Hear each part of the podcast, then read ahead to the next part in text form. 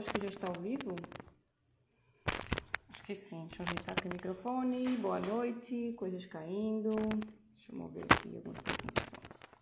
Boa noite! Boa noite, gente. Sétimo encontro das lives para inspirar,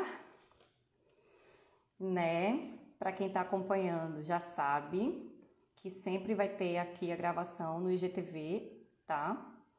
Quem não pôde ver ao vivo, depois vai ter oportunidade de assistir ou de escutar no podcast. Tá lá o link na bio para quem quiser também ouvir os que já rolaram. Bem-vindas e bem-vindos. Hoje nós temos uma convidada especialíssima, todos são, todas são. Kemla hoje vai falar de um assunto importantíssimo e ela já está aqui na sala. Então é isso, gente. Para quem ainda não sabe, as lives para inspirar são, na verdade, encontros que eu tenho com amigas e amigos que me inspiram para também trazer um pouquinho de inspiração para vocês. E eu vou convidar a Kemla para entrar na sala. Deixa eu colocar aqui. Pronto. Olá. Oi, Julinha! Querida, você tá me ouvindo bem? Tô. Tá me ouvindo bem aí também? Eu tô te ouvindo num fone só. Não sei se é alguma coisa do meu fone, mas eu tô te ouvindo tipo de um ladinho aqui só. Bom, mas pelo menos tá ouvindo. Tô, tô ouvindo. Tá, e vai ficar gravado. Também, é isso. É, qualquer coisa fala. Regina que tá aí também. É, Geralmente ela. A, avisem. a minha mãe tá sempre aqui. ela, é, ela faz o teste do som aqui também, ó. Leila. Leila, Regina... avisa aí se tá legal. É, fala do som, se tá tudo Pelo ok. Meu Deus, eu tô. Eita, eu tô apertando. é filtro que tem. É, não. E aí? Como é que você tá? Eu tô bem, você? Eu tô com calor, mas eu tô bem. Tá, eu também. Hoje eu vou ter até uma blusinha, mas assim, porque tá abafadinho, né? Chuvoso.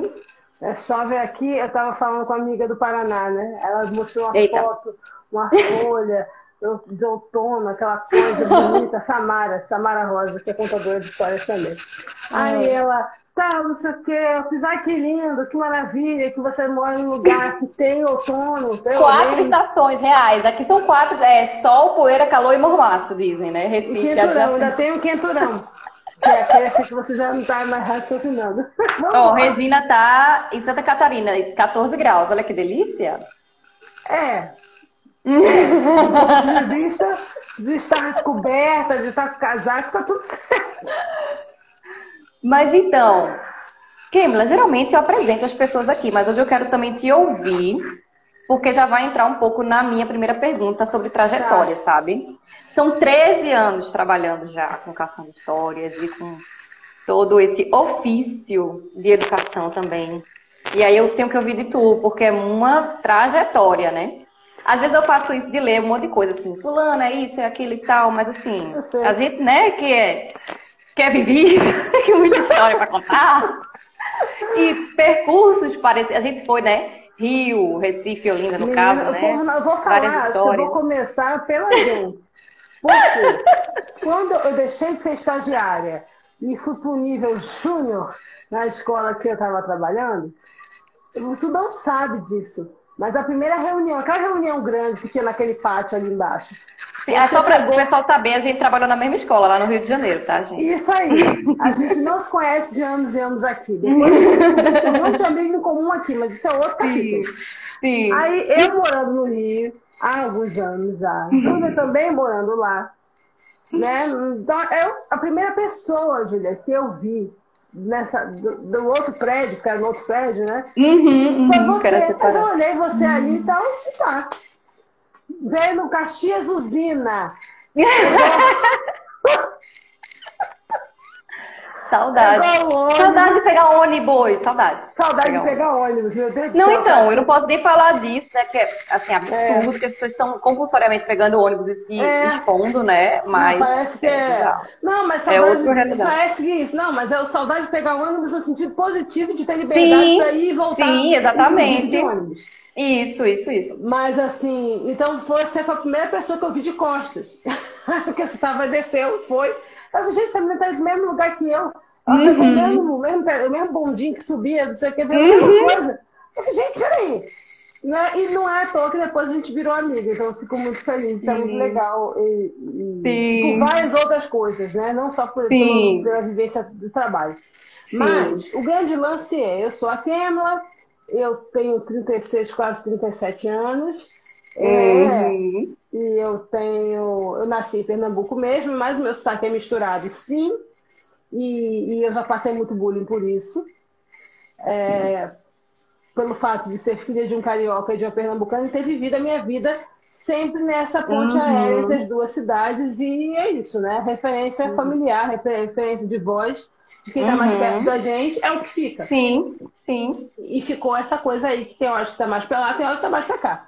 Uhum. É, eu sou da área da educação, estudei pedagogia, é, encarei o doce CDU muitas vezes.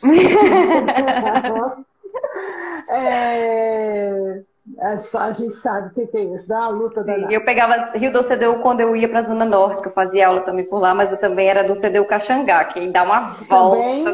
Também é uma belezinha, né? É uma delícia. Mas é isso, né? Depois de muitos anos, eu criei o Caçando Histórias como um propósito de levar. Na época eu não conhecia, podia ser até ignorância minha, desconhecimento, mas eu não conhecia outras, outras plataformas de educação, outras, outros grupos que trabalhassem, ou artistas de narração oral da minha geração, da minha idade. Uhum. Pretos. Eu tinha, a uhum. gente tinha essa, por mais que eu já convivesse com maracatus, com afoxés, com carnaval no Rio, já morando lá, uhum. que eu conhecesse mestre de cultura popular, tudo isso, afoxé aqui em Pernambuco e tal, mas eu não, eu não via né, pessoas da minha geração contando. Já existia, sim, muita gente. Muita, né? Já existia, sim, alguns grandes nomes, uhum. mas a gente não tinha essa representatividade, essa diversidade tão grande de narrativas e de narradores uhum. é, aparecendo. Então, eu fiz de histórias quando eu começo, não só a minha vida como educadora, quando eu volto para a minha vida como educadora, né? Porque eu trabalhei um tempo com produção cultural, fiquei traumatizada. Quem não Mas por quê? As pessoas são difíceis, né? As pessoas são difíceis dependendo da situação. E quando você é muito inexperiente, o ambiente é tóxico. Uhum. Foi tóxico para mim, não posso dizer que é para todos, porque tem pessoas uhum. incríveis que eu guardo no meu coração até hoje, quanto é. Sim, sim, sim. E eu sim. ainda faço meus trabalhos, meus projetos e tal, mas assim, na forma e na escala em que eu trabalhava, não me fazia bem. Uhum não me fazia bem, é assunto para outra live. Porque é, essa relação que a gente constrói com um trabalho agressivo, né? Um uhum. trabalho que pede que a gente seja. Entendeu? E às vezes a gente não é estar naquela energia do ah, né? A gente tem uhum. outra onda e é nessa aqui que a gente tem que seguir. Mas, por sorte, eu tive uma família, uma mãe e um pai, uma mãe professora e um pai que tinha várias profissões, professor, professor de música e ex-arquiteta. Uhum é, que me deram a possibilidade de escolher, de ter tempo para escolher, coisa que é uma raridade entre a minha comunidade, ou seja, entre as pessoas uhum. pretas no Brasil. A galera é empurrada para a vida e não tem oportunidade de vou ali, vou pensar, vou medir, vou avaliar. Tento, né? Tentativa e erro, digamos assim, não tem muito essa chance, não, não dá para errar muito. Uhum. É tipo, vai no que dá e quando dá para ir, né? Então, uhum. eu, eu, eu tenho essa felicidade, posso dizer isso sim, Uhum. É... E incômodo também, né? De, de, ter vivido essa possibilidade. É difícil, né? Às vezes você ser, ah, mas você sempre teve tudo que você quis, nem sempre. Mas comparativamente, tive mais possibilidades. E isso não é arrogância, não. Isso aí é uhum. é fazer uma análise crítica sobre o que é o retrato da minha família, que teve acesso à escolarização, à universidade, a, a outra história, né? que não é a história fadada às pessoas pretas nesse país, né? Sim, felizmente. E é uma coisa que para você termina sendo um privilégio que na verdade é para ser um direito de todos, né? É, é tipo, isso. É uma coisa besta. A gente já conversou sobre isso Sim.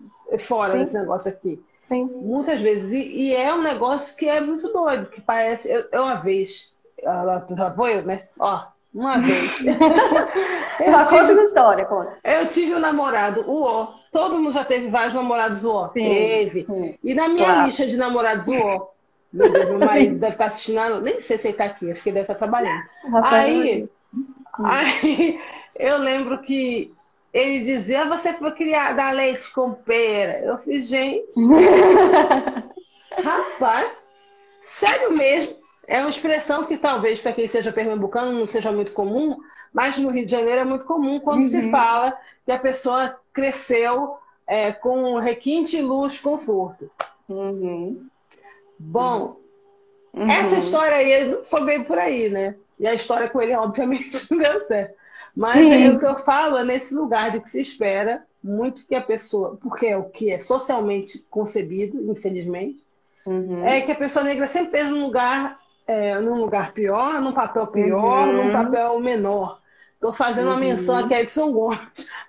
Uhum. Mas é, é isso mesmo, né? É essa, é essa visão que se tem. Uhum, e, e é por isso que eu, eu faço Cação de Histórias é para que crianças, além da minha própria filha, mas que outras crianças, porque eu vim ser mãe há quatro anos atrás, então é um fenômeno recente, né, a maternidade, mas, é, mas há 13 anos eu penso e desejo e quero fazer isso que venho fazendo, que são ações de rodas de leitura, outras atividades inspiradas em técnicas de arte terapia, uhum. e também as sessões de histórias, né? Que é o que é o, o grande lance da coisa. Começou Sim. assim dentro de comunidade tradicional de terreiro.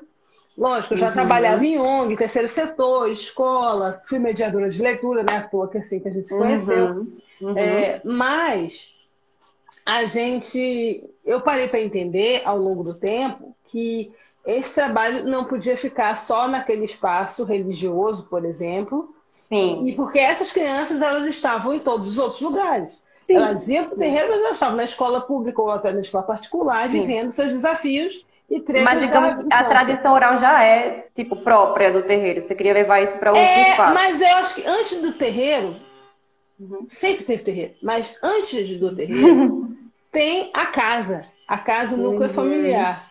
Uhum, eu uhum. não posso dizer que eu contei história por influência de XPTO pessoa fora da minha uhum. família. Eu uhum. posso dizer com total segurança que eu só sou contador de história, porque meu pai contava história demais e meu avô também. Uhum. E se a gente for parar para pensar, quem pesquisa um pouquinho, o contador de história tradicionalista do oeste africano e tal, ou até do norte da África, eles. Você não vai mulher nessa função. Uhum. É uma tradição muito masculina. Uhum. E aí, se você for parar para pensar, né? Dentro da minha casa, o, o processo do oral era uhum. com meu pai e com meu avô. Uhum. E olha que eles uhum. não eram pai e filho, era pai da minha mãe e Sim, o meu eu... pai. Uhum. É, o, so, o, o, o, o genro dele, né? Sim, Mas sim, sim. era um processo assim que acontecia. Quando eu estava na casa do meu avô, era com ele que eu ouvia as histórias, ouvia, ouvia, ouvia. Uhum. Uhum. E com meu pai em casa a mesma coisa.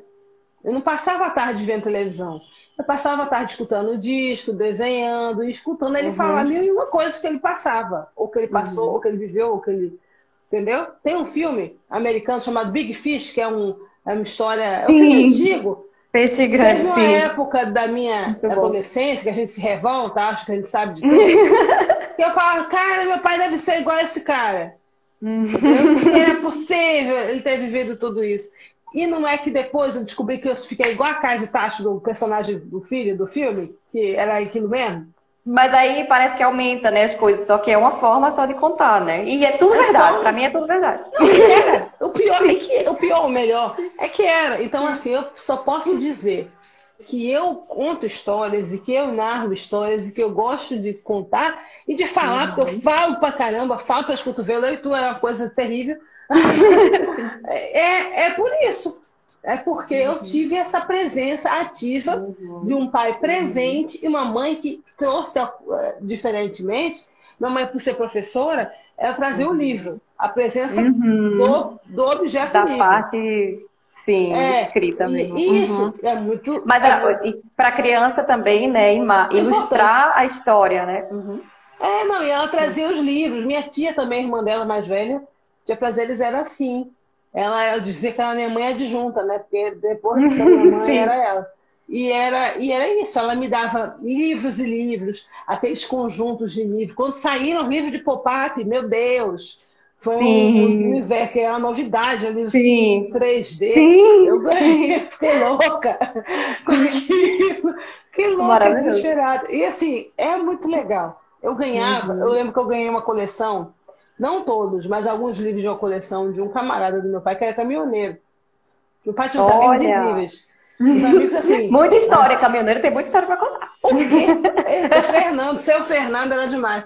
Seu Fernando chegou em casa, viajou, foi para o Rio de Janeiro, foi para São Paulo, trouxe os livros e era a coleção Taba, hum. que era uma coleção da antiga da editora do Grupo Abril, uhum. uma edição muito antiga que hoje não tem mais, esgotado, uhum. Mas que trazia várias histórias brasileiras, Jorge Rufino dos Santos, Ruth Rocha, todo mundo. E essas histórias eram narradas com locutores, personagens, sabe? Uhum. Tá, tá. Era um teatro, na verdade, né? A história uhum. era adaptada numa radionovela.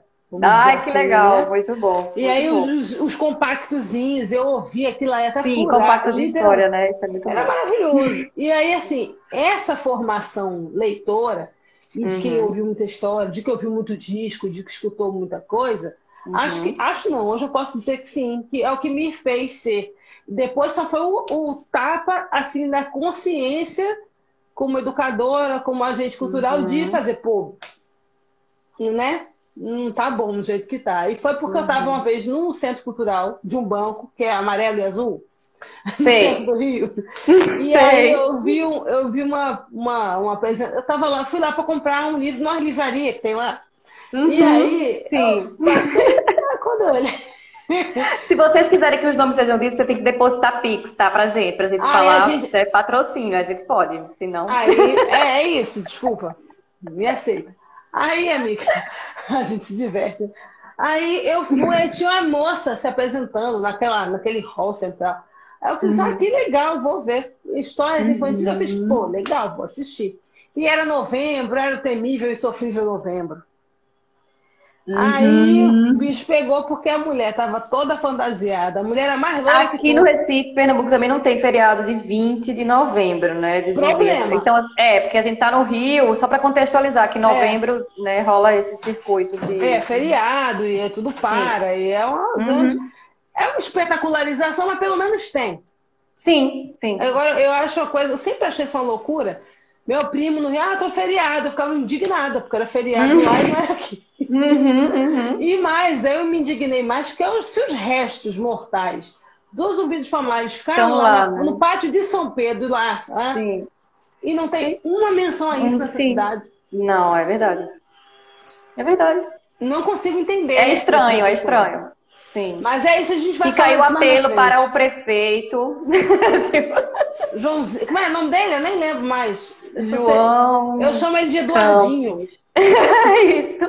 É isso. É isso. É isso. Tudo mesmo, e? Aí, é... Sim, aí estava no fatídico novembro, na, nesse centro e aí, cultural nesse do local, banco. Uhum. E aí, quase que falou. E aí, do eu banco. X.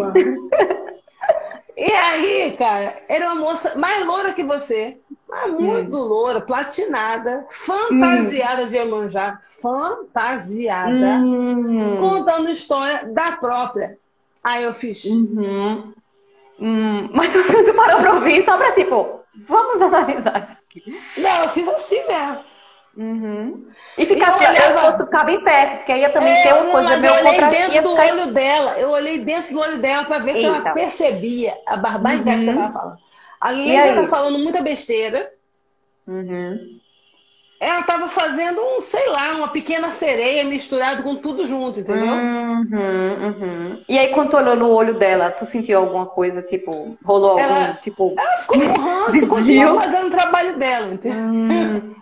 Não, porque às vezes a pessoa fica constrangida, né? Não sei, mas. Não, a minha intenção não era tá. constrangê-la, não. Não, mas às vezes, assim, às vezes a pessoa fica assim, acho... um, né? Tipo, eita. Amiga, eu fiquei tão tem alguma coisa. Eu acho, eu fiquei tão, eu fiquei tão passada que eu acho que a minha cara foi de estarrecimento, não foi para vou te uhum. constranger, vou olhar uhum. da sim, sua sim, cara. Sim.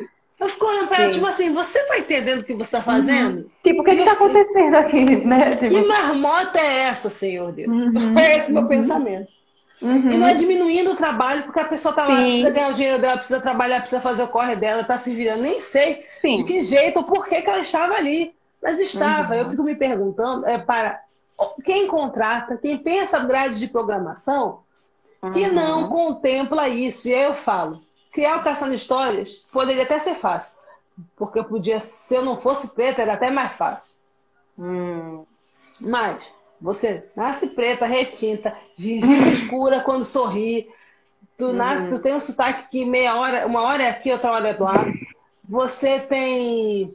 É, você não é rica, você. Um cenário aí que é totalmente favorável. E aí, ai, me, me, Uhum. Eu sei que aqui não tem essa galera, mas é só Sim. pontuar. Sim. E aí, eu fiquei pensando, seria muito mais fácil. E é difícil pensar no Brasil. O Brasil é viciado na Xuxa. Uhum. É difícil para uma pessoa preta, para uma uhum. mulher preta, ser a cara da infância. Uhum. Porque o que é que é infância no Brasil? Xuxa, Mara, Eliana, Angélica. Né? É. No máximo, entendeu? Tinha umas outras, umas outras periféricas que ficavam no redor, assim e tal. Né? É só. É tanto que assim. você vê, né? Precisa de uma Maju apresentando um jornal para ter uma criança. Porque ver se eu vi há um tempo, né? Uma reportagem de uma criança fanática e tal. Quer assim, ver, é uma coisa muito tão exclusiva, tão única, né? E a função dela é o quê? Né? Tipo, noticiar, enfim, coisas adultas também, né? Não é Temas um... difíceis da vida. É, exatamente. Só traz notícia catastrófica. E aí, veja, mas aí a referência da criança, tipo, mas realmente, né, como. É, pra aí, público assim, infantil não tem, né? Assim. Não tem. Tem, uhum. sim, eu vejo hoje com a internet, com o boom da pandemia. Sim, sim, sim. Os, os trabalhos das pessoas começaram, começou a migrar para a internet. Quem não fazia uhum. passou a fazer porque foi o jeito. Uhum, Mas, uhum. aí quando começou a, a história da pandemia, um monte de repórter, ah, não sei o quê. Aí falava assim, é, nossa, você tem um, um, um, um, quantitativo legal de gente seguindo e tal, não sei o que, eu fizer. Aí falavam assim, mas é, eu acho interessante. Você pode me indicar outros contadores de histórias pretas? Eu sei que eles existem. Aí na hora me viu aquela imagem de Sérgio Chapelin falando contadores de histórias negras. Onde vivem? Como se alimentam? O que fazem? Sim. Sabe? Porque, Sim. assim, é uma coisa que é agressiva até. Aí eu falei, sabe por que você não vê muito contador de história preta na internet? Porque boa parte dos meus colegas que são da narração oral e que são pretos, não todos, mas uma grande parte, às vezes, não tem acesso a todas as ferramentas tecnológicas. Uhum. Não manipula, não conhece, não, não tem acesso. Não é porque Sim. não tem condição de saber ou de fazer Sim. bem feito. É, porque... é de publicizar também, publicar ou tornar realmente é... na internet, né? E isso às vezes porque, porque assim, por exemplo, ah, pô, fulano de tal é contador de histórias e mora num bairro periférico, não sei aonde, em qual bairro. Uhum. E lá a internet às vezes não chega direito, o, não tem fibra, não tem não sei o quê. Uhum. Aí, assim, uhum. a, a, pessoa está no alto do seu apartamento na Avenida Atlântica, uhum. ou no seu escritório na Barra, ou em Boa uhum. Viagem, trazendo para uhum. Pernambuco, uhum. e está achando que todo mundo vive a mesma situation. Mas não vive, não. Não vive. Entendeu? Não vive. A pandemia trouxe um exemplo, é, uma matéria numa grande revista, a Veja falando sobre contadores de histórias na pandemia salvando as famílias em pânico.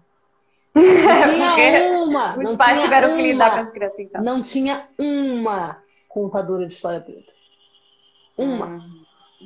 Ou seja, daquela, daquele grupo ali, todas eu conheço e tenho um carinho grande. São pessoas incríveis. Uhum. Mas o que eu estou falando não é de quem conta, de quem é o alvo do assunto da matéria. E sim, eu estou falando da visão e do olhar uhum. Uhum. Do, do, editorial de uma uhum. revista que forma opinião, que dita a opinião do uhum. Brasil há sei lá quantos anos, e que uhum. fala isso, e que bota o, e faz o credenciamento e dá a validação. Olha, isso aqui é quem conta. E aí não colocou nenhum homem narrador. Tem aqui Luciano Ponte, maravilhoso aqui de Recife. o Cris Gouveia em São Paulo. sabe? Carlos Carvalho no Rio, tem um monte de gente. E aí, quando você olha né, para essa, essas dinâmicas, homens pretos, brancos, até o, o, o, o, que me choca é, é, não choca, né, mas incomoda é isso. Uhum. E quando vai pensar, se pensa, porque a, lógica da infância no Brasil é o quê? Xuxa. Uhum. A lógica da infância aqui é isso. Eu não falo com voz agudinha. Eu não vou falar com voz agudinha. Uhum. Teve um repórter engraçado, mas você tem uma voz mais gutural. Eu fiz, tenho. é engraçado. Então, assim, é mais outra animação, animalização. É mais, assim, aí, é, é desgastante? É. Mas a gente tem que passar. Tem que uhum. passar, não, tipo, ah, tem que passar resignada. Tem que atravessar Sim. isso. Sim. Mas, assim, eu talvez, se pudesse estar maior, né? Sim, se eu tivesse essas outras articulações que outras pessoas em outras esferas sociais e raciais acessam. Uhum. Porque são redes diferentes. Uhum. E eu uhum. fico furando as bolhas, uma agulha, então, sabe como eu fazia? Uhum. Agora uhum. para conseguir. Mas é difícil? É demais. Sim. Então, assim, Caçando Histórias ele existe, ele está na rede social, está não sei aonde, tem ação em terreiro, escola, em favela. Quantas, quantas vezes eu fui contar histórias onde ninguém queria ir? Uhum. Na época, a internet não era esse boom infantil uhum. que está acontecendo mais hoje. Entendeu? E eu ia para lá, eu ia pro... Você morou no Rio, você sabe. Eu ia para o Complexo do Alemão, Trabalhei por um bom tempo na Maré.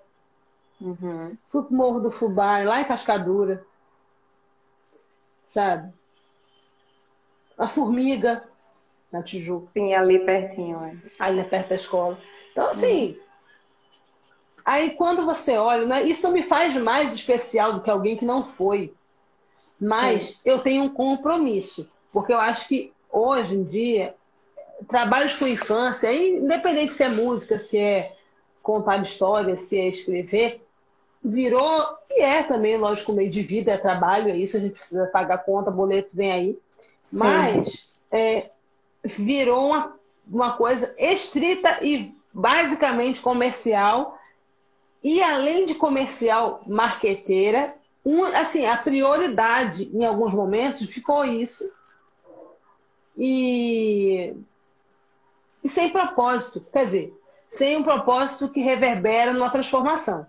Uhum. Tem propósito. A meu propósito é comercial, é vender. Vender. Apresentações e é vender essa imagem e é ok. Sim. E aí não é Sim. é criticar quem queira fazer isso, não. Claro. Mas esvazia, para mim, o sentido de fazer isso. Uhum. Para mim, esvazia um pouco. Um pouco não, bastante. Agora, só pensando no que tu estava falando, por exemplo, é, em educação, né? Eu fiquei pensando nisso, em compromisso, porque tu deu o exemplo dessa moça que estava lá contando essas histórias, ou dessa pessoa, às vezes, que chega para fazer um comentário e nem tem noção, né? Desavisado sobre a tua voz, ou sei lá, né? Como se tu tivesse que ter um papel infantilizador só por contar a história para criança. É... Enfim, são tantas coisas também, né? Que que eu acho que passa, é, que eu fiquei pensando também sobre a questão que eu coloquei no título educação antirracista, né?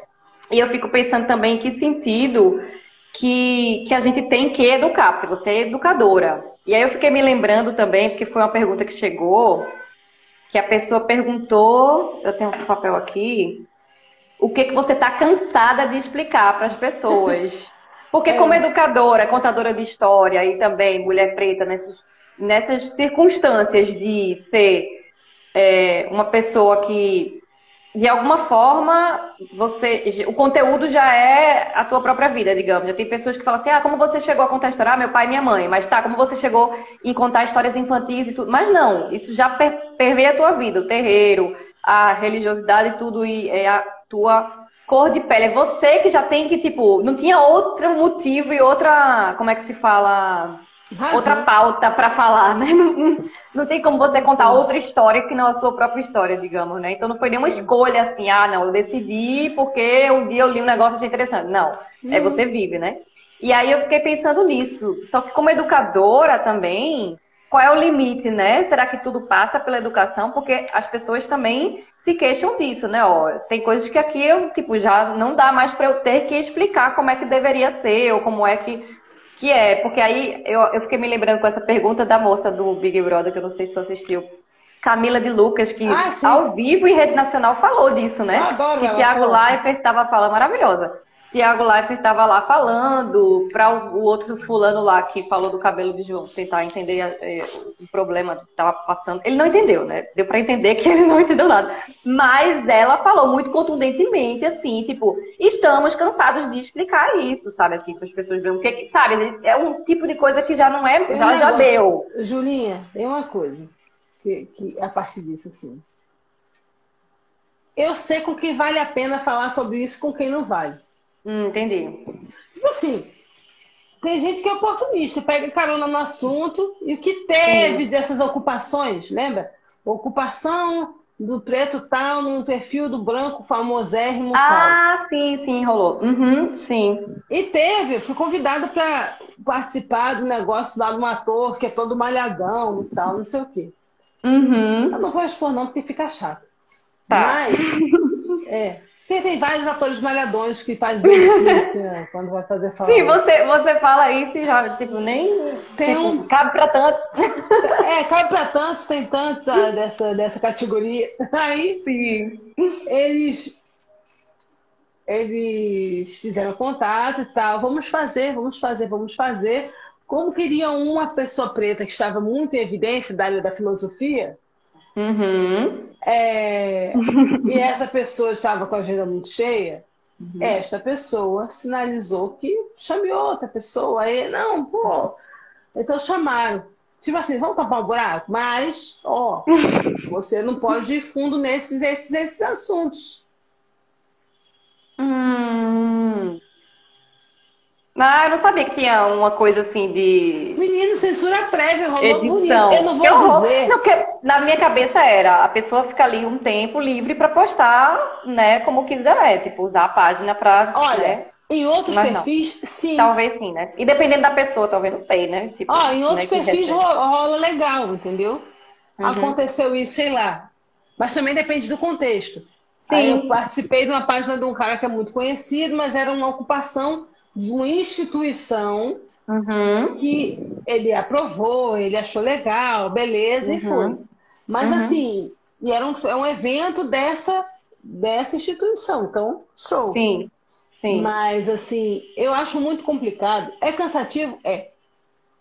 Tem dias que eu pego. Teve um dia que eu fui pegar um carro de aplicativo e o cara falando meio mundo de asneira falou que não, que eu nasci no meio da pobreza, estou aqui, não sei o que, branco, feito uma vela.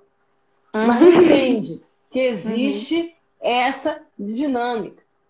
Não, não entra, não entra. Uhum. Efetivamente não entra. Né? E aí a gente está falando de Recife, né, meu bem? E Sim. aí Recife é, é, é, é, vou falar, nojento às vezes. Pensamento de, de casa grande, né? Assim, porque é isso. É uma dependência, é, é uma cana de açúcar, não, não corre. Sim, não mas corre é questão... de cana na veia, não corre. Termina sangue. que assim, é, às vezes a pessoa termina até se resignando, porque pensa que assim, sei lá, é herança, sei lá, é uma merda dizer isso, né? Mas é, parece uma coisa. Você olha e fala assim, o pessoal não desconstruiu ainda e tem que aguardar, sei lá. Não sei. Quantas, quantas generations esperamos? Pois é, não porque, sei, assim, né? Eu vou a gente passa. Tem gente que se estarrece, né? Quando a gente fala que aqui tem motel que tem nome de senzala, que tem não sei o quê, que os, os prédios todinhos na zona norte do Recife, quase todos, não pode ser todos, mas muitos, é engenho, não sei o que lá. Uhum. É uma mania de feudalismo, é uma necessidade de feudalismo uhum. tão grande.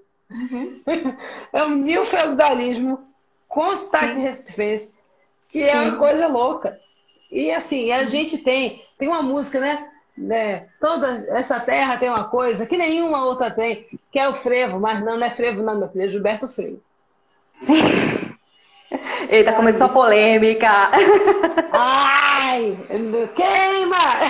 Tá tava falando dos livros, a coleção de livros, eu já falar, ah, aquela coleção de livros tem de Monteiro Lobato, o pessoal adora, né? Coleção de livros de Monteiro Lobato. Não, amiga, é, é uma coisa. Aí uma vez eu fui falar isso, menina, eu fui falar isso. Uma vez eu sou uma pessoa, né? Não sei se a sua amiga é. Ah, mas eu vou falar. Eu tava uma formação. Eu tinha sido convidada para fazer um, uma curadoria, um negócio, uma coordenação pedagógica uhum. numa, numa exposição. Uhum. E essa exposição ficou um tempo num grande museu aqui, no estado de Pernambuco. Uhum, e aí, uhum. aí eu sentei tinha uma contrapartida social do projeto, e a gente fez uma formação com educadores da área de arte e outras áreas afins da rede estadual do interior. Uhum. Aquele auditório que você conhece? Cheio, né? Sim. E tal, não sei o que. Aí começou. Uma pessoa falou, outra pessoa falou. Aí eu já fiquei agoniada com duas coisas que eu vi, porque falo de estética negra e não tinha um preto sendo apresentado. Aí tava fotógrafos, o Pierre Verger, não sei quem lá, não sei o que lá, não, não, não, foi falando. E não tinha um eu falei, gente, será que tem um fotógrafo preto? Uhum. E tem Walter Firme. Walter Firme é o quê? Uhum. Sei lá, tô dando um exemplo só, mas Sim. Sim. Eu fiquei pensando assim, meu Deus. Aí tá, né? Aí foi, eu fui, eu fui juntando, juntando, juntando, juntando, uhum. juntando. E quando eu falei, né, chegou a minha hora da fala, eu fiquei bem pensativa como é que você vai dizer para o seu estudante, para o seu aluno, na sua escola, no interior, que é pior, o interior ainda é mais difícil ainda do que o Recife, porque o Recife tem essa, esse feudo moderno, essa uhum. coisa de, ah, eu sou capital do planeta, sou demais, sou, entendeu? Uhum. Uhum. Mas o interior é pesado. Sim. Eu já me apresentei no interior e vi público sair quando eu comecei a me apresentar. Hum. Entendeu? Chave, deixa eu só fechar a janela aqui. É bom fazer live com os amigos, porque você vai fechar a janela. Ah, eu adorei essa parede. É, menina, ó, pintei. Ah, então a gente está fazendo as coisas dentro de casa na pandemia para não endoidar, ou endoidar menos. Sim. Aí, eu já vi isso acontecer. E aí eu falei para esses professores, como é que você. Eles, por exemplo, eu falei dos Adinka, né? Que são. Deu ideograma para o chinês, para o japonês, né? Tem um conjunto gráfico de imagens que representam, é, na verdade, um sistema gráfico filosófico junto. Hum. E aí eu falei, eles não sabiam que isso existia, aí eles ficavam olhando. Aí eu mostrei Mestre Didi, que não é nenhuma novidade, né? Um grande sacerdote e artista. Eu comecei a mostrar, falar. Aí eu fui, ó, tem tal do Basquiat também. Sabe? Mano, tem não sei quem. E aí eu fiz, ó, isso tudo aí tá junto. Um é um sacerdote. Alto sacerdote de Molu no, no Ilha Fonjá. O outro era um pintor, preto americano. O outro, enfim, eu fui dando exemplos, aí foi, a galera foi falando assim, tipo, Aí eu fiz, como é que vocês vão falar que algo preto é bom quando nem vocês acreditam? Uhum. Ou nem conhece também, né? É, não acredita porque não sabe que tem. Aí eu, tipo, Sim. não acredito porque eu nunca vi, eu não acredito que tem. Uhum. Mas aí é que tá, porque quando eu pensei no negócio cansado de explicar, parece um pouco isso, né? Que as pessoas falam assim, mas velho, você tem como ir atrás, sabe? Assim, que as pessoas falam tem. assim, velho, nem Hoje tudo tem. tem. que vir outra pessoa para me dizer, sabe? Tipo, é, calma, vamos também se empenhar em pesquisar. eu tô falando que tem casos como esses. Uhum. É que o professor no interior não vai ter condições, não, mas eles, sim, às vezes, sim, sim, não têm, até o professor na cidade, às vezes não tem ferramentas, porque não conhece, assim, não conhece. Não é um assunto tratado na faculdade de uhum. educação. Uhum. Na tua uhum. faculdade de filosofia, tu estudou filosofia africana? Não. Eu tive que, ó, no Rio, que eu tinha aula com o Renato Nogueira, Sim. porque assim, mas, mas assim, muito específico, porque a gente trabalhava com infância e educação, e ele por acaso também trabalhava isso, e a gente Sim. e aí estudava filosofia africanidade e tal, mas assim, aqui, zero. Hum, zero total. total. Zero. Então, assim, não existe, não existe. filosofia de educação, minhas disciplinas, Não, não tem nem professor, professor preto, não tem. É, é, Pensando então, assim, assim tem, estudo é, decolonial, não é, mas estudo decolonial virou tendência agora, porque a gente é de outra época. Sim, sim, é verdade. Não, é... eu fiquei pensando agora tem, mas tipo, quando eu estudava era, tipo, é, não, não tinha. Era a formação dos anos 80, dos anos 70 ainda. Sim. Tipo, as matrizes curriculares eram muito próximas sim. dos anos 80. E assim, o pensamento, vários problemas ali. Sim. Né? Então, assim, quando a gente para para pensar, como é que o, o, educador vai ser antirracista se ele mesmo só teve referência ruim na vida dele inteira? Sim. E quando ele tem a oportunidade de ir para a faculdade para aprender uma coisa diferente, chegar lá, só validação. Também é mais do mesmo, mais do mesmo. Aí, tipo, aí até ele cair a ficha, até ele entender, até você uhum. mostrar que existe, até você dizer, olha, isso aqui acontece, isso aqui. Lembre-se, Egito também é África, professor de história. Sim. Sabe? Tem coisas que são tão banais Sim. e Sim. que passam, porque as pessoas elas estão. Aí, trazendo para o contexto Recife é, pernambucano. Elas estão acostumadas com essa bolha de, de uhum. açúcar, esse negócio, essa cauda. Fica todo mundo nadando nessa cauda de açúcar e, uhum. e fica nadando, nadando, nadando e borbulhando ali nesse negócio e vive uma vida delirante. Sim. É, é por isso que aqui você. É, descolar. É por isso mas que aí eu fiquei pensando. É. Mas eu penso na necessidade, a urgência. Quem Sim. precisa ouvir? Então tem gente Sim. que, se o cara do Uber tá afim de escutar, eu dou o papo. Mas se não tá, uhum. nem pula a página, porque uhum. não vale a pena. Não, e a própria ideia também da contação de história para criança, porque eu fico pensando que educação também, de alguma forma, é questão de construção com geração nova, né?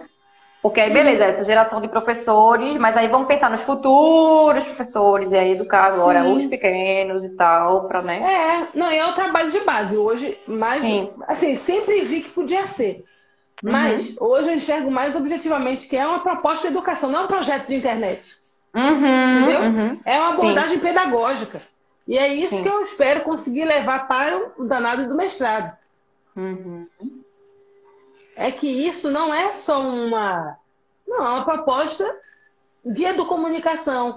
É uma Sim. proposta pedagógica, é uma proposta artística, é uma proposta que pensa nesse lugar. E, que, e, e, pensar uma, uma, Não vou dizer metodologia, não, porque parece uhum. tecnicismo, assim. Uhum, né? uhum. remete a isso.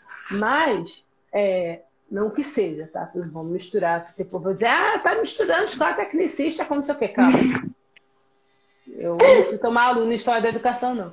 Mas, é assim, essa ideia não é só uma um desejo de fazer e ficar conhecidinha na internet, entendeu? Uhum, uhum. É um pensamento de construir métodos de avaliação, construir uhum. é, práticas, construir um, uma, uma técnica e um modo Sim. de pensar esse, esse, esse, esse processo de coisa que eu não falo mais.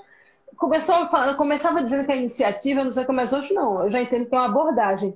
Uma abordagem uhum. de educação e arte que uhum. envolve comunicação, envolve literatura, envolve isso, que é uhum. interdisciplinar para poder atingir essa finalidade, que é pensar Sim. numa prática pedagógica antirracista, mas uhum. não só antirracista, né?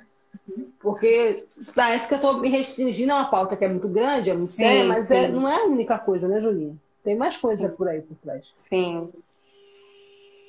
E aí, pensando no, nos teus trabalhos com Caçando Histórias também, os livros infantis, né? Eita, tipo, é. É, conta aí como é que é para tu também produzir, né? Não só contar as histórias, mas escrever essas histórias, pensar as histórias. Tem uma pequena em casa também. E como é importante isso também, eu acho, né? Pra gente, para todo mundo. Eu acho que pensar educação dentro de casa também com essa literatura, né? Sim. Comprem mais livros de Kemla, não comprem Monteiro Lovato. é isso. Obrigada, bem feliz. Estamos muito mostra aí, mostra. Tem aí, ah, é, tem aí contigo? Tem o primeiro, mostra. que foi um livro, que foi um livro.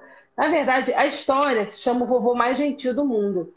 Mas a hum. gente, para fazer o livro acontecer, a gente dá umas reboladas, né, meu amor? E aí, uma marca de biscoitos hum. popular fez um apoio que me deu a possibilidade. Vou falar porque eles ajudaram. Treloso. Sim. Eles já ajudaram. É delícia, parte... gente. Pra quem nunca comeu. Ó, Aí, entra no Big não, Brother não, pra fazer propaganda do Treloso. Porque entrou Juliette pra falar lá do Pipo. É verdade. Ela ganhou comer biscoito treloso lá, foi? Não, ela só fez propaganda da Pipos, ela não fez propaganda do biscoito treloso. Ah, é. É da Paraíba, só... Treloso é daqui, né? Vitarela, é, Pernambuco. É, é, daqui. Mas o grande negócio. ah, né? São Brás. Ó, oh, já tô falando das marcas aqui, não pode. É, a pula. Mas essa marca aí, essa aqui, Sim. eles viabilizaram a impressão de uma tiragem de dois mil livros. Não, mil livros. Boa. Boa, boa. E esses livros, boa parte deles, ainda estou com a quantidade aqui, porque a pandemia inviabiliza certas movimentações para distribuição. Sim. Mas esse livro aqui, ele foi distribuído para crianças gratuitamente. Uhum, nesse contexto muito da bom. pandemia. Muito Eles bom. ganharam kit de lanche e tal, não sei o quê. Muito e bom. Um livro. Uhum. E assim, eu sabia que tinha uma quantidade de criança enorme dentro de casa uhum. que possivelmente não ia ter condição de acessar meu conteúdo, porque a internet no Brasil não faz de conta, né? Sim. Você, quem não tem dinheiro, tem um paga 10 reais na internet, ele não vai conseguir assistir um vídeo meio inteiro no YouTube e assistir uma live? Sim. Vai. Então, era uma forma de eu estar perto deles, entendeu? Das crianças uhum. que eu sempre atendi ou convivi. Uhum. Então, me preocupava. Tipo, eu tava, na época que estourou a pandemia, eu estava fazendo começando a implantar uma biblioteca, um, um projeto meu, do que é via Caçando Histórias, dessa abordagem Caçando Histórias, que era justamente o, o balaio de leitura. Que aí eu faço mapeamento de comunidades brincantes que tem potencial para ser comunidades leitoras. E uhum. aí, lá no Alto do Pascoal, Alto do Pascoal, tem um boi de carnaval chamado Boi Malabar. E eu conheci aquela família num, num outro trabalho que eu fiz. E aí eu fiz um. Essa galera aqui é legal, eles se mobilizam, eles já arrumaram a praça na frente da sede, eles limparam, eles são super, sabe? Um grande abraço pro Nu e pra Sandra. E, e essa galera é, me ensinou um monte de coisa, sabe? E aí eu fui lá, contei a história lá, fui lá uma vez, e levei um balaio cheio de livro para eles. Sim para eles começarem essa rotatividade, essa ciranda de livros, essa, essa brincadeira com os livros rodando ali pelos membros do boi, e que é um grupo, uhum. um boi que é formado por muitas crianças. Uhum. Só que veio a pandemia, a gente não conseguiu, e o que eu consegui foi levar os meus livros e levar também cesta básica. Uhum. Muito bom. Para lá. Tem até vídeo no canal falando e tal. Ah, legal. Então, assim, eu, eu, eu não posso, entendeu? É muita cara de pau você chegar com toma um livrinho, tira uma foto comigo. Uhum, uhum. E a família tá lá sem cuscuz, sem óleo, uhum. sem água, sem nada. Uhum, uhum. Aí eu lá andando pelo Alto Pascoal, a menina falando assim: ah, minha filha, oito dias, dez dias sem água. Entendeu? Aí eu fico pensando, fico na agonia, porque como é que eu vou lavar a mão dessas crianças? Entendeu? Sim. Então, esse livro, para mim, é muito importante por isso, uhum. pelo ato político que foi publicar esse livro, Sim. e porque o livro, ele é a história que eu. É uma das histórias que eu escrevi inspirada no meu avô, no seu Gentil. Uhum.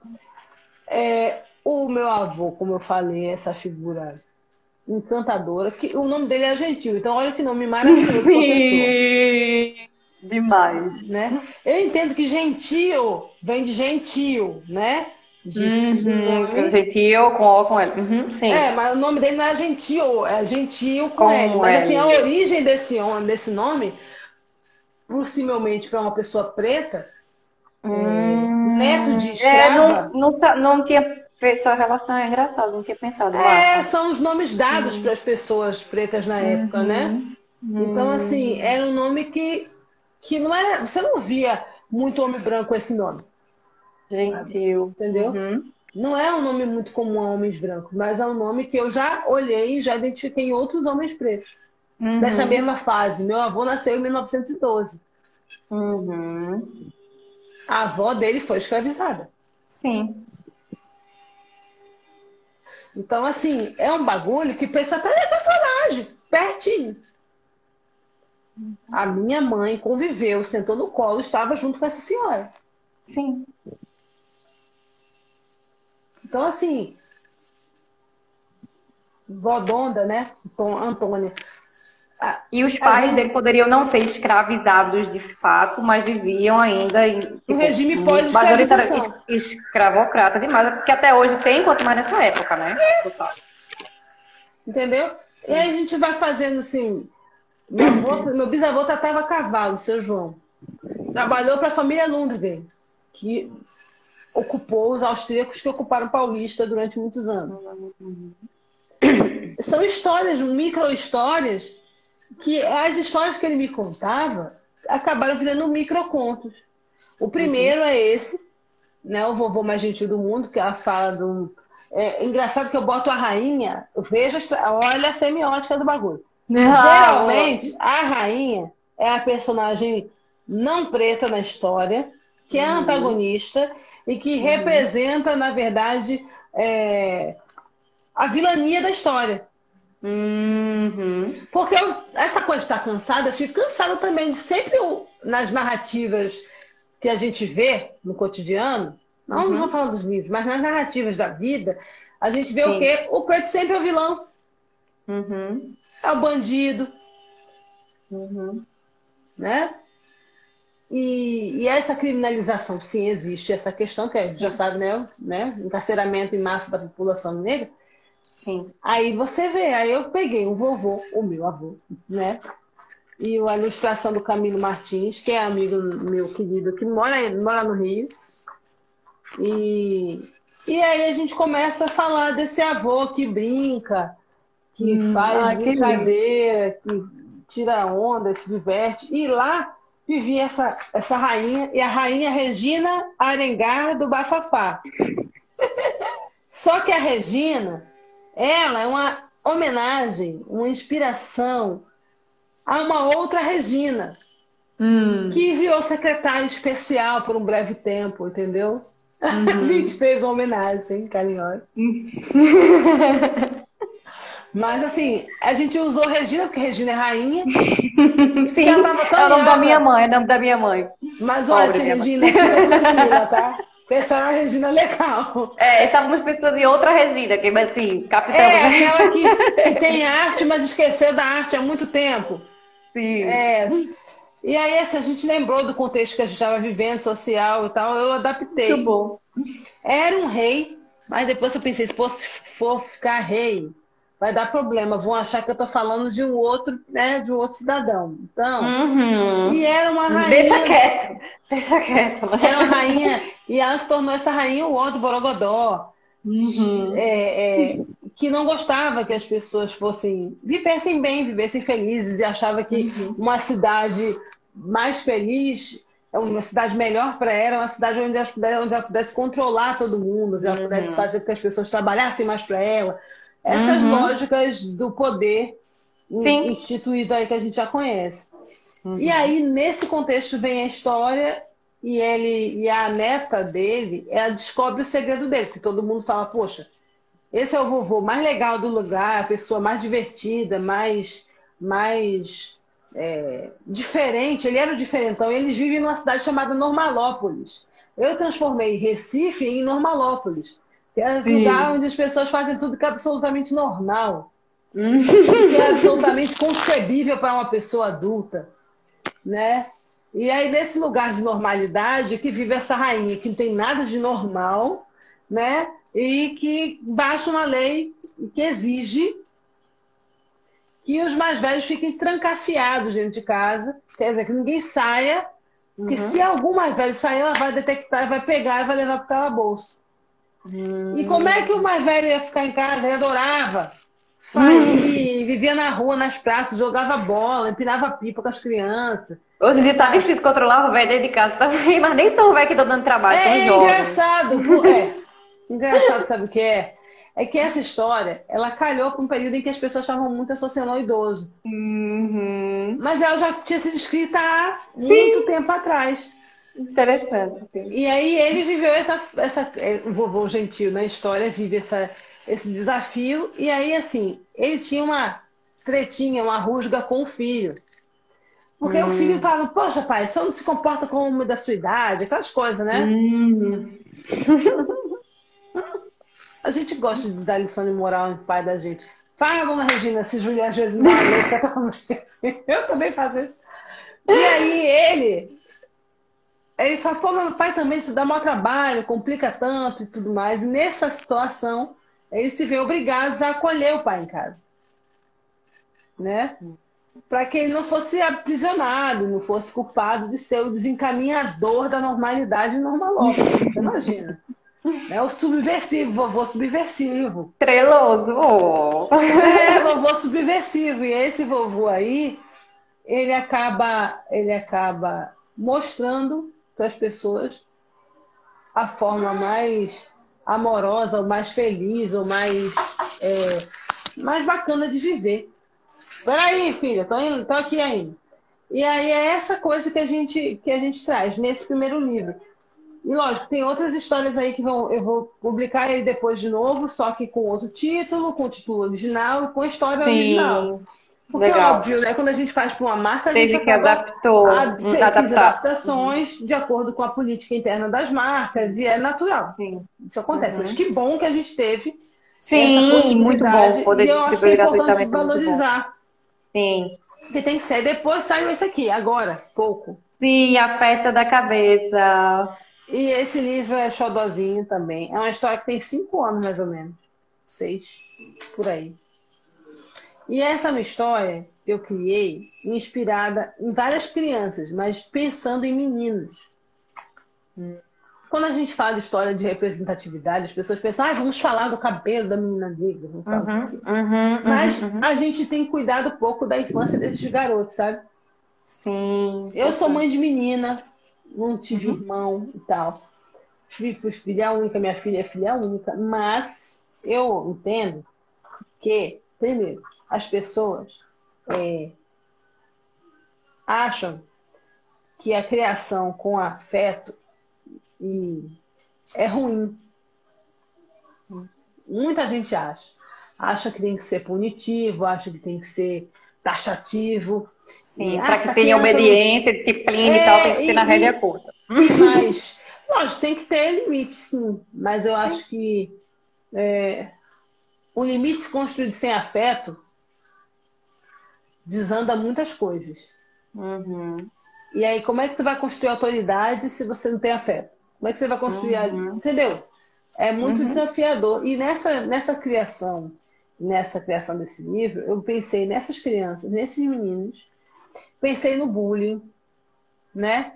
Que é, uhum. ou tá, tá caçoando do outro, tá zoando, tá zoando do outro, ou tá mangando do outro, que no nosso tempo não tinha nem bullying. Sim. Nomeado como bullying. Mas esse fenômeno, esse, esse evento, né, que é essa, essa violência com essas uhum. crianças, tem um outro, um outro tópico quando se fala de criança negra, que é quando o bullying é racismo, quando racismo, sabe? É uma linha Sim. muito tênue. Sim.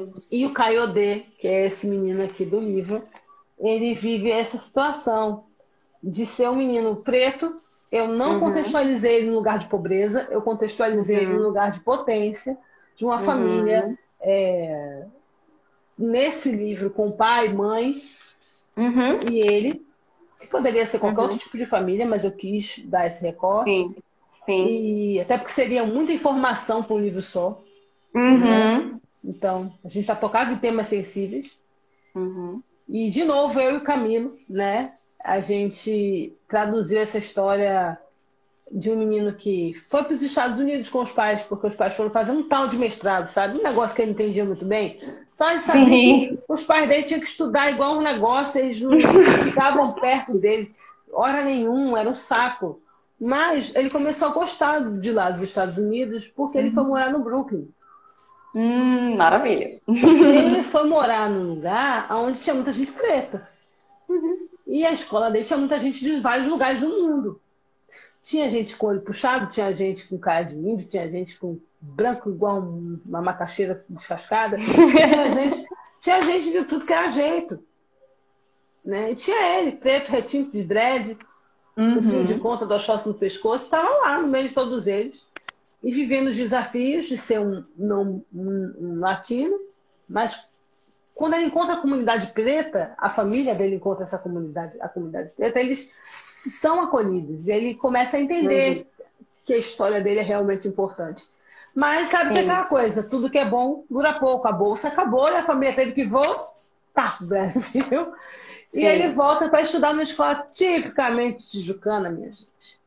Uhum. Você que não está no Rio de Janeiro, pode não entender o que eu estou falando. Mas se você for daqui de Recife, você vai pensar assim, ah, ele voltou para estudar na escola dali, daquele miolinho espinheiro, Graças Espinheiro, Madalena e afins, né?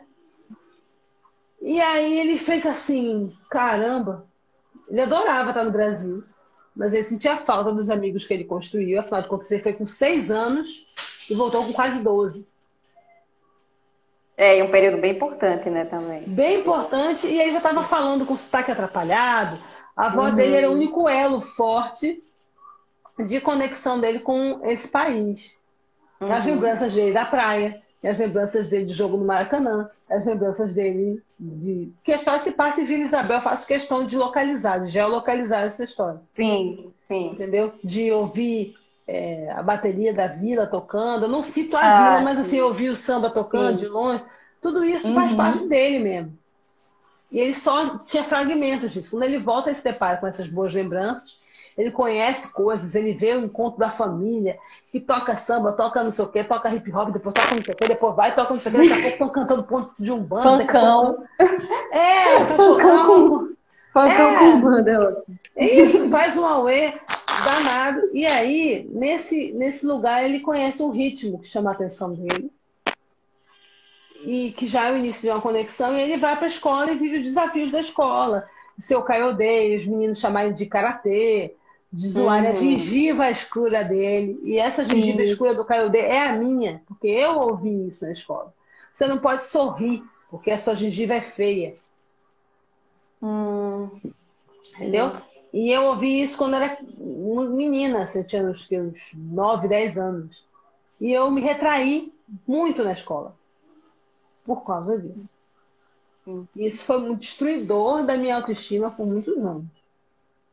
Entendeu? Você já é filho do professor ou da professora, ou seja, você já é bolsista na escola particular de classe média. Você já vive essa situação. E ainda Sabe? Você está aqui de favor. Então nem abre os dentes. Então não era brincadeira. Mas é pesado. Porque isso é pesado. Então eu estou trazendo uma experiência de menina né, para a história de um menino. E ele começa a se retrair e viver na, na experiência da gamificação um mundo onde ele é potente, um mundo onde ele é incrível, um mundo onde ele começa a se dar mal demais na escola. A escola começa a pressionar. E não é uma escola acolhedora, é uma escola que tem aquela visão de leva esse menino no psiquiatra. Ok, é importante levar, tá? Sim. Mas é aquela visão do, dos comportamentos corretos, uhum. toma os medicamentos certos para ter o comportamento correto. Adequado, digamos, se adequar a essa norma dos corpos dóceis, né? É isso! Uhum. Uhum. E ele não era isso. Ele gostava de jogar basquete, ninguém jogava, ele ficava baixo astral, ele era do Oxóssi, ele queria atenção, ele queria uhum. o arquétipo dele. O Jung adorou, foi lá na África, pegou tudo. seu Jung é legal, seu Jung é legal, vai ver, ele devia ser né, a, a, a, é, afeiçoado às nossas tradições, mas ele pegou, uhum. sugou lá e traduziu.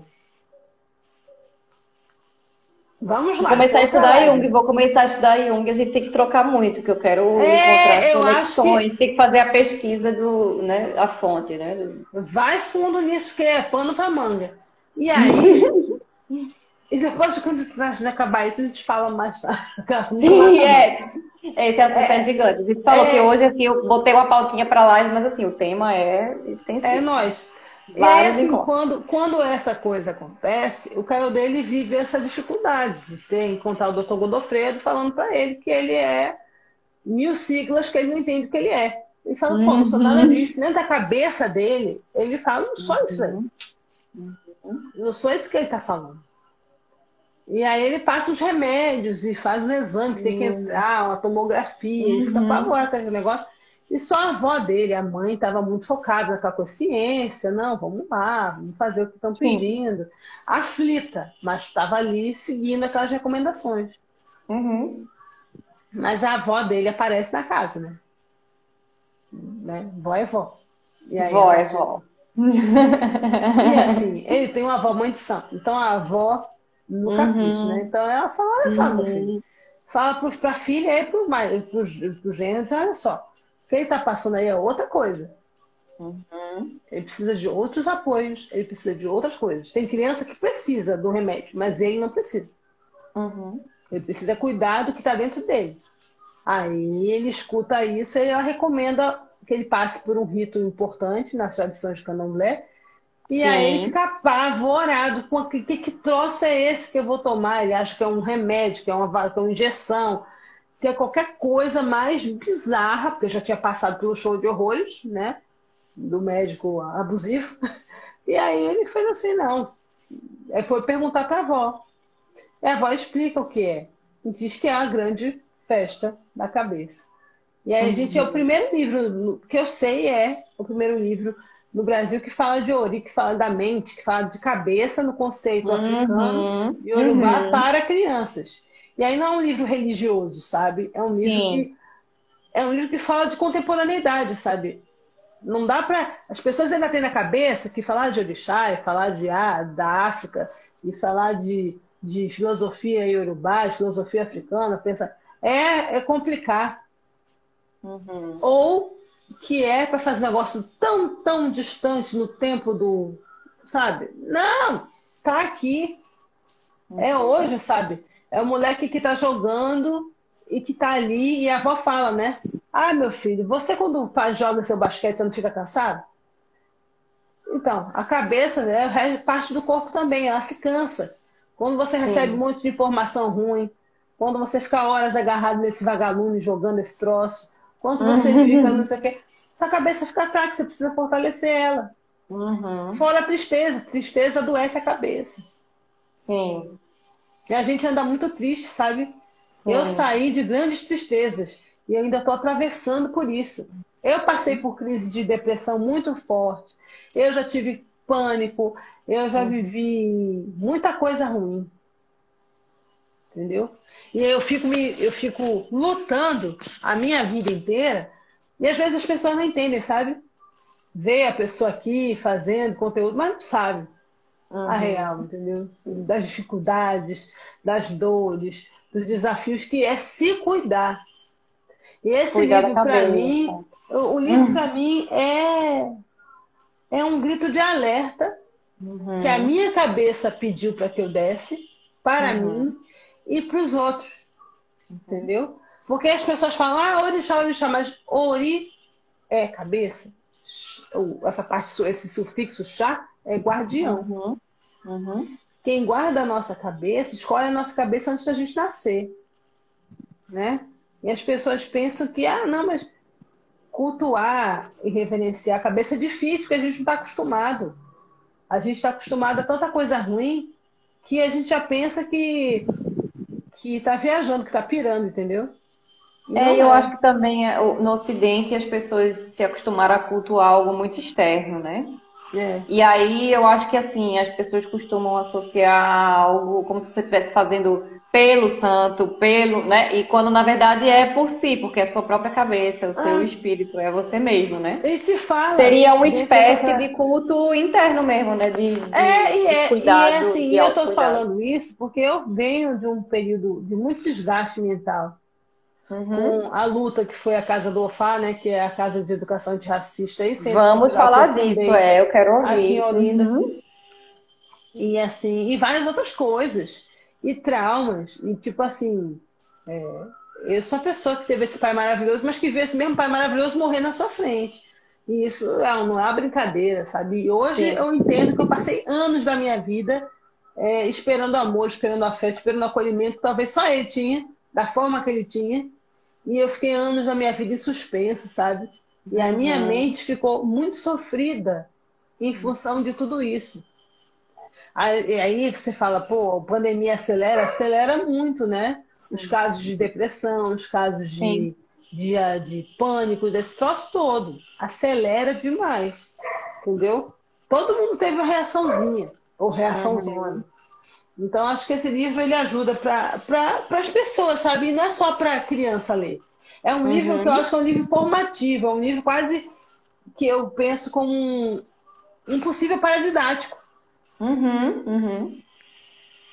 Porque ele é um infanto juvenil, diferentemente Sim. do História do Vovô, que é o infantil. Sim, infantil ele é infanto juvenil. Ele é para pegar essa galera que já tem um, é um livro que tem um volume considerável de texto, tem uhum. página cheia de texto, mas também tem uhum. muita ilustração, tem uhum. momentos é, de ilustração importantes e tal. Uhum. Ele fala que ele fala revoltado que não tem sacolé nem picolé do jeito que tem no Brasil. entendeu? Não tem mate na praia na, lá não vende, entendeu? Biscoito de polvilho, aonde? Não tem. Então, essas e amendoim desse... cozido, então? É sururu, então? Caldinho na praia, não tem. Caldinho. Você vê como ele é um garoto carioca, essas eram as referências é. mais fortes dele. Então, sim, assim, sim.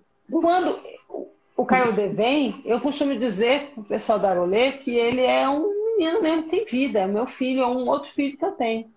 Uhum. Né? E, e, essa história do Caio é uma história que serve pra gente preta e pra gente que não é preta e serve pra todo mundo. Porque cabeça todo mundo tem. Uhum. Entendeu?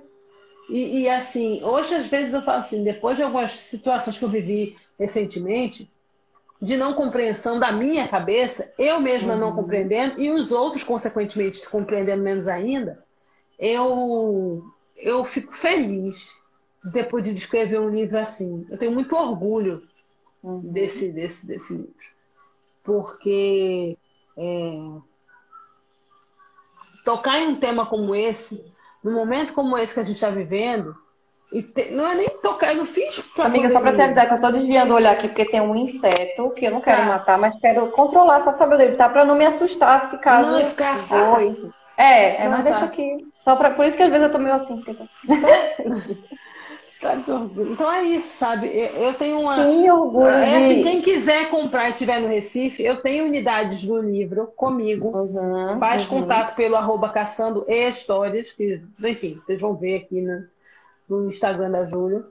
E aí vocês sim. podem adquirir esse livro e também podem adquirir esse livro sim. Por quê? Ele foi distribuição gratuita, mas a gente está vendendo a preço bem baixo para poder fazer a recomposição e reconstruir a casa do Ofá, que é isso. que eu mencionei. Então, conta, conta disso, porque isso é muito importante.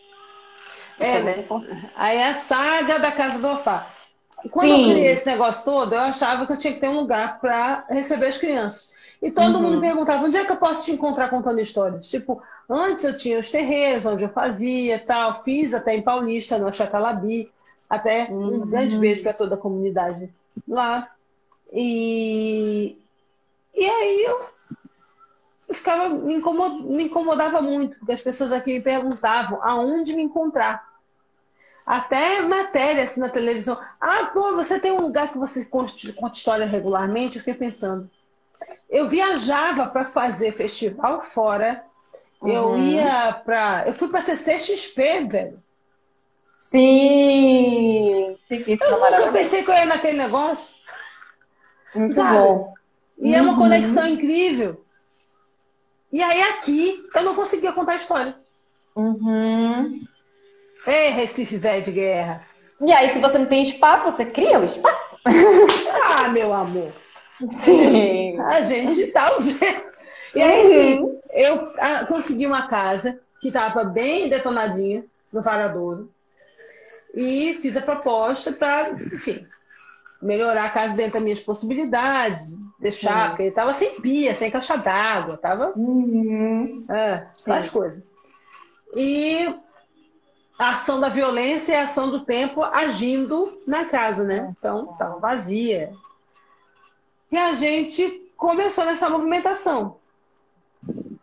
Eu falo a gente porque é um processo que é familiar, né?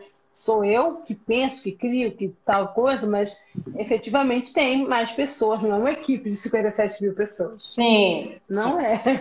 é, é, é um núcleo familiar mesmo. Sou eu, meu marido, minha mãe, que me dá suporte, sim, que é uhum. pensando e conversando sobre questões educativas, também, sim, nesse momento, por exemplo, cuidando da minha filha. Uhum. É... E ela tem experiência de anos né, de gestão e tal, trabalhando com educação, sim. então não teria sim. como. E aí essa essa casa E ficou. aí rolou, aí, mas rolou. Ficou, bonito, legal, tal, parará, Teve arrumamento em 20 de janeiro. Eu vi, é. Você fez um espaço de cinema, muito legal. Ficou lindo. E, e assim, Sim. lindo, gastando muito pouco. Sim. Investindo e fazendo e tal. E eu tive grandes parceiros, amigos, assim. Uhum. É, que eu encarei a obra, boa parte dela sozinha, até onde dava, mas depois veio um momento que veio a Carolina Aranha, o Breno Loeser, que ela é arquiteta, ele é designer, Sim. e o Isaac, Isaac Filho, que é meu amigo de adolescência, e que é arquiteto daqui também. E eles Sim. começaram a fazer uma força-tarefa mesmo para vamos pensar em coisas. Vamos uhum. pensar, mas assim, a fachada já tinha, eu já tinha muita definição do que eu queria. E eu falo, uhum. aí o povo fala, ah, mas para que você se desgastou, gastou pouco que tinha para fazer a casa, a casa teve um incidente de passar por um arrombamento Sim. em janeiro e o desabamento do telhado após as chuvas no final do mês de fevereiro. Eu explico para vocês que estão vendo agora, é, o que vão ver depois. É Sim. que a gente está cansado de explicar para quem não quer entender. Uhum. E também está cansado de, ah, é um espaço de cultura. Ah, bota uma esteira de palha, bota um, uma uhum. chita, bota uns paninhos. Uhum. Vou falar assim, uns paninhos. Uhum. E, é, e, tá bom. Bota um azar pemba, lá pega no mercado de São José e tá ótimo. Uhum. Não, não tá ótimo. Porque se você for nos bairros de classe média e média alta, tem casas do bancário, espaços lúdicos uhum. maravilhosos com, com, com arquitetura Uma toda planejada. Sim, óbvio. E por que criança preta não pode ter? Sim, tem que ter, deve ter. E por que, que criança não preta não pode entrar no espaço que tem milhões de referências pretas lindas? Uhum, uhum. Necessário, inclusive. Não só pode como deve. Entendeu? Tem que ter. Então por que, os outros têm e o meu, eu, o meu povo não tem? Uhum. E eu não tenho. Uhum. Entendeu? Uhum. Porque só eles e eu não. Uhum. Então essa era a minha angústia e por isso eu me esforcei tanto em fazer esse espaço, ser lindo, ser uma coisa encantadora. E as crianças, vou te falar, as crianças da Ilha do Maruim entravam ali e ficavam sem entender se eles podiam mexer naqueles livros, se aquele uhum. eles podiam olhar. Aí teve um dia, eu sei que não pode pegar sem pedir, eu fiz continue assim. Uhum. E esse aqui é seu porque você pediu. Porque ele nunca uhum. tinha visto um peão rosa, era um menino que quis um peão uhum. rosa. É, uhum. entendeu? Sim. Sabe, amiga? Então, são essas coisas que eu vi lá e que eu não tive a oportunidade de ter tempo hábil para executar uhum. mais, porque eu tô, não estava na casa de janeiro. Desde o final de 2019 eu estou trabalhando uhum. numa obra para botar a casa em dia. A pandemia Sim. chegou, eu deixei a casa fechada, porque eu não podia botar ninguém lá, nem pedreiro, nem eu, Sim. nem ninguém. Quando Sim. flexibilizou, houve uma baixa de, de, de óbitos e tudo mais, eu comecei com atividades, ainda assim mantendo uhum. afastamento, grupos pequenos, uhum. oito crianças, seis, uhum. máximo uhum. dez, quando muito. Uhum. Sabe? Contando com os amigos e com o meu esforço próprio e da minha família para botar comida para essa criançada comer. Uhum. Quem vai ouvir história com a barriga roendo? Não dá. Uhum. Ah, mas por que, que você vai fazer isso na pandemia? Bom, porque a criminalidade não descansa. A Sim. fome e o desespero não, não descansam. E a criança que está no seu bom apartamento, na sua boa casa, como a minha filha, como os seus sobrinhos, como uhum. os filhos de outras pessoas que possam assistir esse conteúdo, elas, graças a Deus, estão resguardadas. Uhum. Que bom! Né? E que bom Mas a posição isso. é diferente para muitas outras. E aí eu tô imaginando isso também, né? Como fazer esse espaço voltar a acontecer, né? Porque aí rolou é. O, o e tal. Depois é. teve o. Aí eu, mas... eu, eu, optei por dar um tempo para uhum. respirar, porque assim, foi muita coisa. Sim, um grande trabalho, e depois você vê desabando, literalmente é fogo, em né? Em cima de tudo que eu tinha, é, o acervo de livros destruído é, equipamento. E mais, no meu sonho não destruiu, não. Mas o meu esforço todo ali. Eu passei Sim. janeiro inteiro fazendo obra para sabe para finalizar, enfrentando pedreiro machista, sozinha. Uhum. Eu não fiz porque ah, eu vou com meu marido lá para fazer. Não. Ele estava fora e eu fui lá fazendo a obra, tocando a obra sozinha. Uhum. Meu tio veio, meu tio mora em Natal. Meu tio veio passar uns dias, ele trouxe equipamento, trouxe tudo, pintou a, a, a fachada para mim. Minha filha, eu vou te ajudar. Sabe? Sim. Isso é uma coisa que você dá sangue para fazer. Uhum. Eu virei massa. Nunca tinha feito isso. Eu disse, como é que é, seu Haroldo? Me ensina a fazer esse negócio aí. Contrapiso, ah, é três por um. Então vamos lá. Ele, Dona Kemla só vai fazer. Eu fiz, lógico. Uhum. Sabe? Então, assim, eu não estou achando que eu sou uma super mulher por causa desse troço. Ah, mas eu só estou dizendo, não porra nenhuma. eu sou normal. Eu só não tenho. É, eu tenho um dever. Que é eu voto pro meu coroa de novo, no bom sentido da história. Que é, Sim. eu vi, meu pai e minha mãe. Meu pai, durante anos, ele lá em, ele, ele trabalhou na escola em Paulista. Depois de ter sido preparador físico, atleta, não sei o que, ele foi, se voltou para a educação física escolar. E ele começou a fazer, vendo a situação de né, miserabilidade, na época, ele foi no Paulista, sempre teve a tradição de fábrica de tecido, né, antigamente, e ele foi na, na, numa que a marca existe até hoje, mas foi lá nessa malharia e pediu e conseguiu roupas esportivas para essas crianças, conseguiu na loja de sapatos tênis para todos os moleques, conseguiu não sei o quê. Eu já sei que meu pai chega em casa, seu Jorge era sinistro. Ele chegou em casa com um saco aqui, deste tamanho de, daqueles que chute, mas outro saco aqui com a roupa de material esportivo. E eu olhava aquilo, eu falei, gente, meu pai é maluco. Mas acho que essa maluquice dele me contaminou. Eu não posso fazer menos, Júlia. Eu cresci vendo isso. Uhum. Entendeu? Eu posso não ter gra... pelo esforço dos dois, do meu pai e da minha mãe, eu não passei pela situação que esses meninos passavam. Minha mãe fazia festa do dia das crianças na escola da prefeitura, melhor às vezes que no meu aniversário. Eu ficava. Eita, mãe.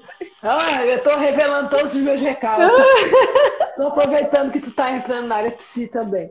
Mas assim, é Sim. é sério. Não. eu tô dizendo a realidade. Minha mãe fazia, e meu pai desenhava muito bem, além de tudo, desenhava muito bem, ele fazia os painéis, e eu ajudava a pintar. E aí minha mãe fala assim, minha filha, essas crianças nunca, às vezes nem aniversário tem. A festa do Dia das Crianças é a única oportunidade de elas lembrarem que elas ainda são crianças. Uhum. Aí eu falo. Sim. E não é? Não é verdade? Ai, mas aí minha mãe embutia. Metia um saquinho, naquele saquinho vermelho e verde de Cosme Damião ali no, no quinto. o Cosme Damião aparecia? Não. Porque minha mãe respeitava lá a cidade da escola. Mas o fundamento estava ali. E o processo da preparação da festa sempre tinha uma base espiritual no meio. Muito bom. Sempre vinha a, a, a Mariazinha, sempre vinha a criança para poder resolver, para poder agilizar. Mamãe estava batendo bolo aqui, daqui a pouco já não era mais ela. Aí tinha essas coisas. Mas isso tudo fez. Aí tá entendendo que espiritualidade, que. Uhum nunca foi separado. Eu não aprendi a ser, eu não fui num curso para aprender a ser é, qual é empreendedor social, não. Hum. Não estou desrespeitando quem busque essas formações. Hum. Eu estou falando que isso é um negócio que é orgânico. Uhum. Tem pessoas que descobrem isso e se apaixonam por isso na trajetória da sua vida. Eu já nasci vendo isso entendeu? Você está em subúrbio, você vê outras coisas e você vê é... distribuição de saquinho de doce é uma grande demonstração disso. eu ficava amarrando saquinhos lá com meu pai, com minha mãe e tal. Minha mãe, às vezes, já não estava mais, já estava, né, em outra dimensão, mas estava ali, entendeu? Então, eu olho para isso tudo hoje e eu sinto saudade, mas uma saudade boa.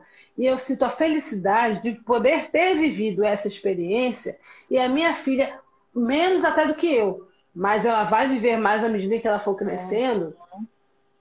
O que, qual, é a, qual é a diretriz, sabe? Uhum. E a inspiração mesmo, né? É, e aí vai muito... repassando a geração. Né? É, inspirada eu, pelo teu pai eu digo, Eu digo, hoje minha filha, eu sempre tive o que eu pude, sempre tive boas oportunidades, mas minha filha tem muito mais até do que eu. E eu fico já no pé. Tipo assim, você não vai ser uma pessoa deslumbrada. Se ligue da onde a gente veio. Entendeu? Você é. Eu nem sei como é que eu vou calcular o bisneto, né? É uma coisa muito complicada. Mas você vem de uma linhagem de uma família dos dois lados com pessoas com compromisso religioso muito grande. Aí vê como é que é a vida, né? Dia desse eu encontrei uma, um grande amigo meu, me mandou uma foto, tinha comentado de uma familiar que era do axé, e aí ele falou, olha, essa foto aqui, eu quase caí para trás, você foi ter a foto de Amara aí? Aí ele fez, não, porque eu trabalhei num lugar que tinha sido o terreiro dela. O prédio né? Uhum. Aí eu. Uhum. Aí eu subi correndo assim, mãe, mãe, mãe, olha aqui a minha mãe com sono. O que, que o cara vai com roupa de macumba, menina? Ah, deixa eu ver. Eu falei, mãe, pelo amor de Deus, olha pra foto. Aí minha mãe abriu o olho, de fato, botou o óculos, já acordou. Uhum. Aí ela, o que, que é? Eu fiz, olha aqui, ela, a Mara. Eu fiz, é. Aí eu descobri que essa senhora, que eu já conhecia, que eu conheci em vida, ela foi uma grande elorixá ela morava é, ali perto de onde é o.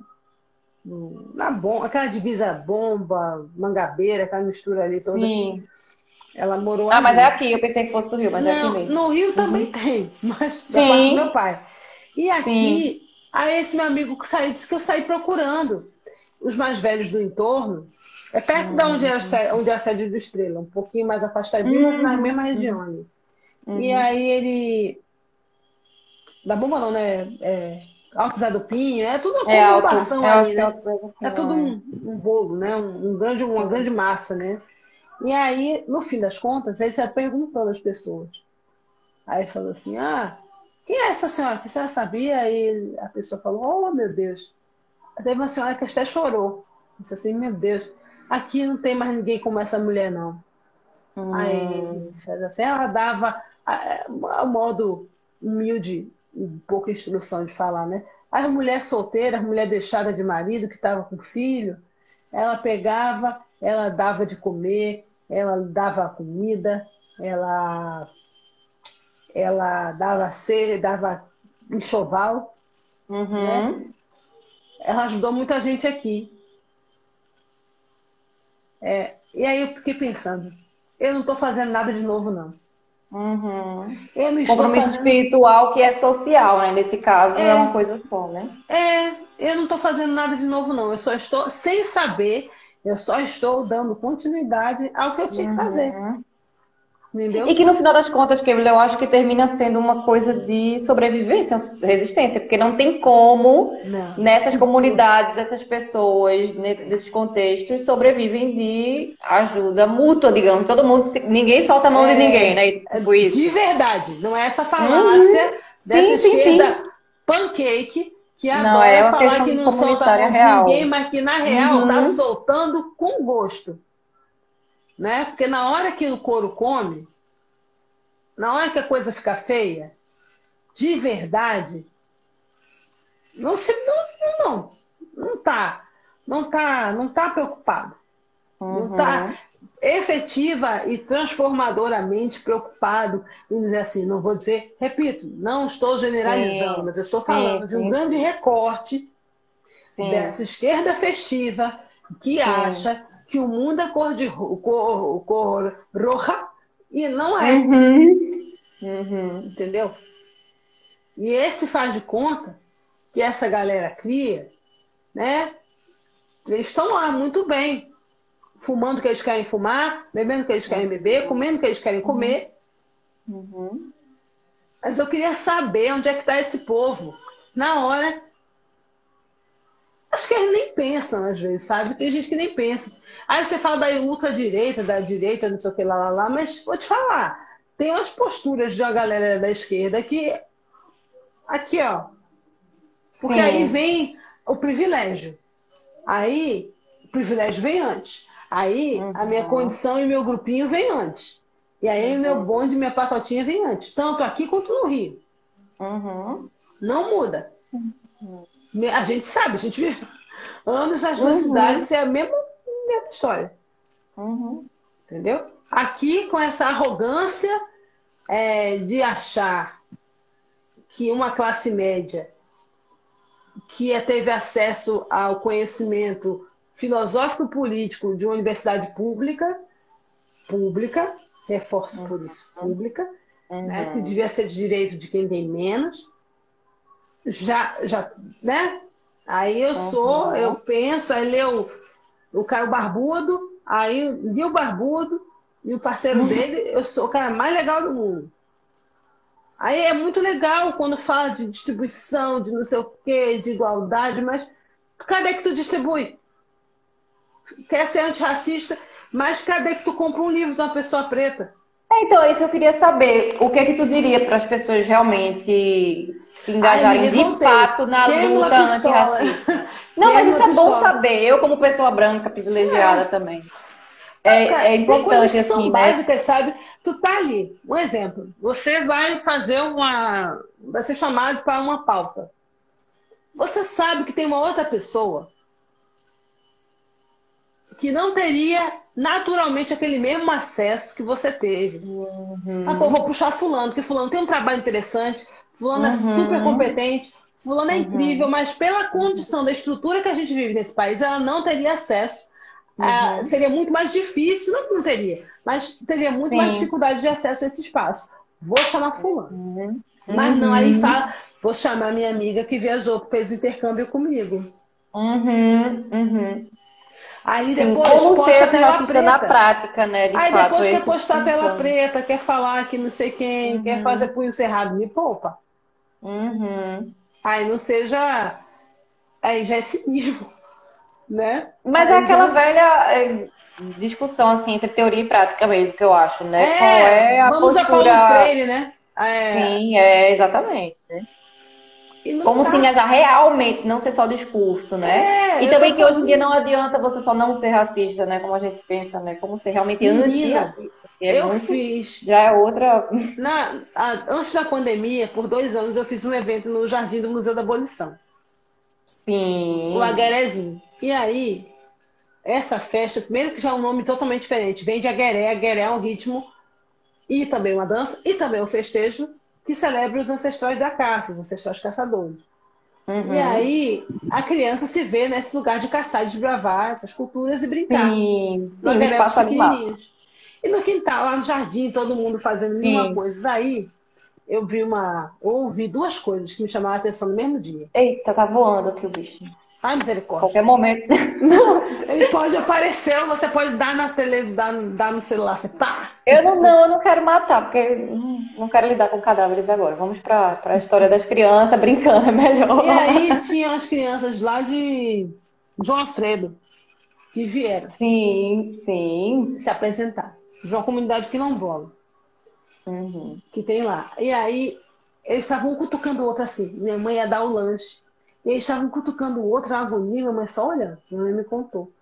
Aí, com a vivência de anos convivendo com criança, minha mãe só ficou assim, naquela observação participante.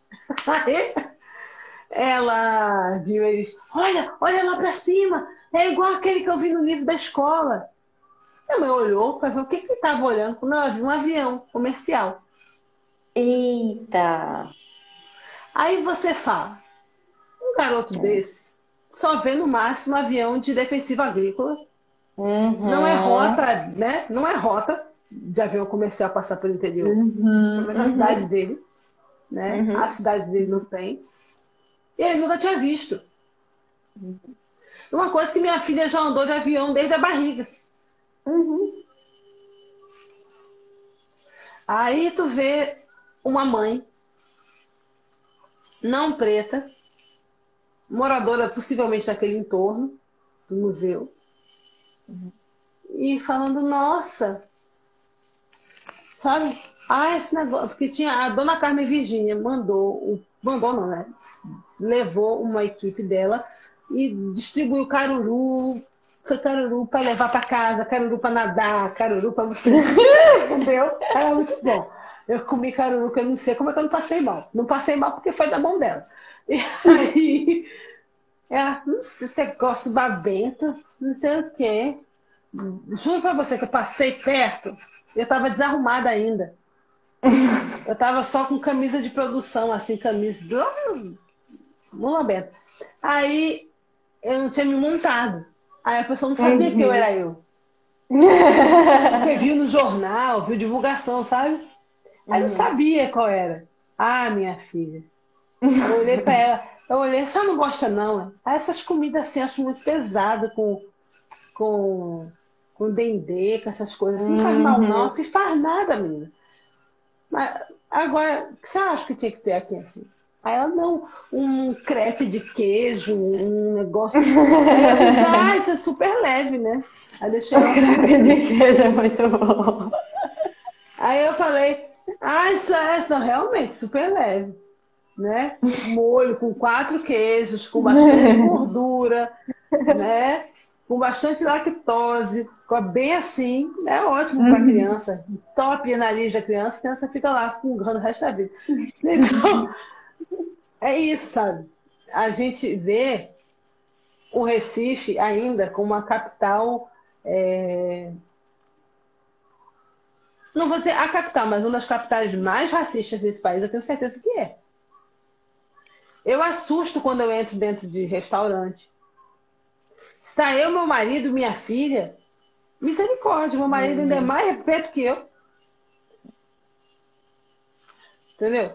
Eu vou comprar uma chupeta para minha filha recém-nascida. O, o segurança de uma farmácia aqui, na, aqui em Olinda, rodando atrás dele, em Casa Caiada. Rodando. Hum. E aí, assim, às vezes precisa ter que dizer isso para as pessoas entenderem que às vezes ontem, anteontem eu estava no mercado aqui do lado de casa, um supermercado conhecido, grande, e aí eu. É, Rafael, fazendo assim, ah, tá andando atrás dos preços. Três vezes uhum. rodando, assim, a gente com o carrinho, botando uhum. as coisas, normal. Uhum. Eu já vou com bolsa pequena. Vê como é que é. Pensa... É, isso aí é. A gente tem que. É isso, assim, eu tô falando de coisas práticas do cotidiano, Sim. porque parece Sim. tema chato. É não sei o que eu falo, faço gaiatice, brincadeira, mas eu tô falando de uma coisa que é violenta a beça. Só que uhum. eu escolhi uma forma. É, e até por causa histórias mesmo as pessoas falam, né? Nossa, você fala das coisas, mas você, eu não tô no, na rede social para ser é, manual de instrução da branquitude para aliviar as suas culpas, não. Uhum. Não sou. Uhum. Entendeu? Se você quer uhum. aliviar suas culpas, meu bem, vá para terapia.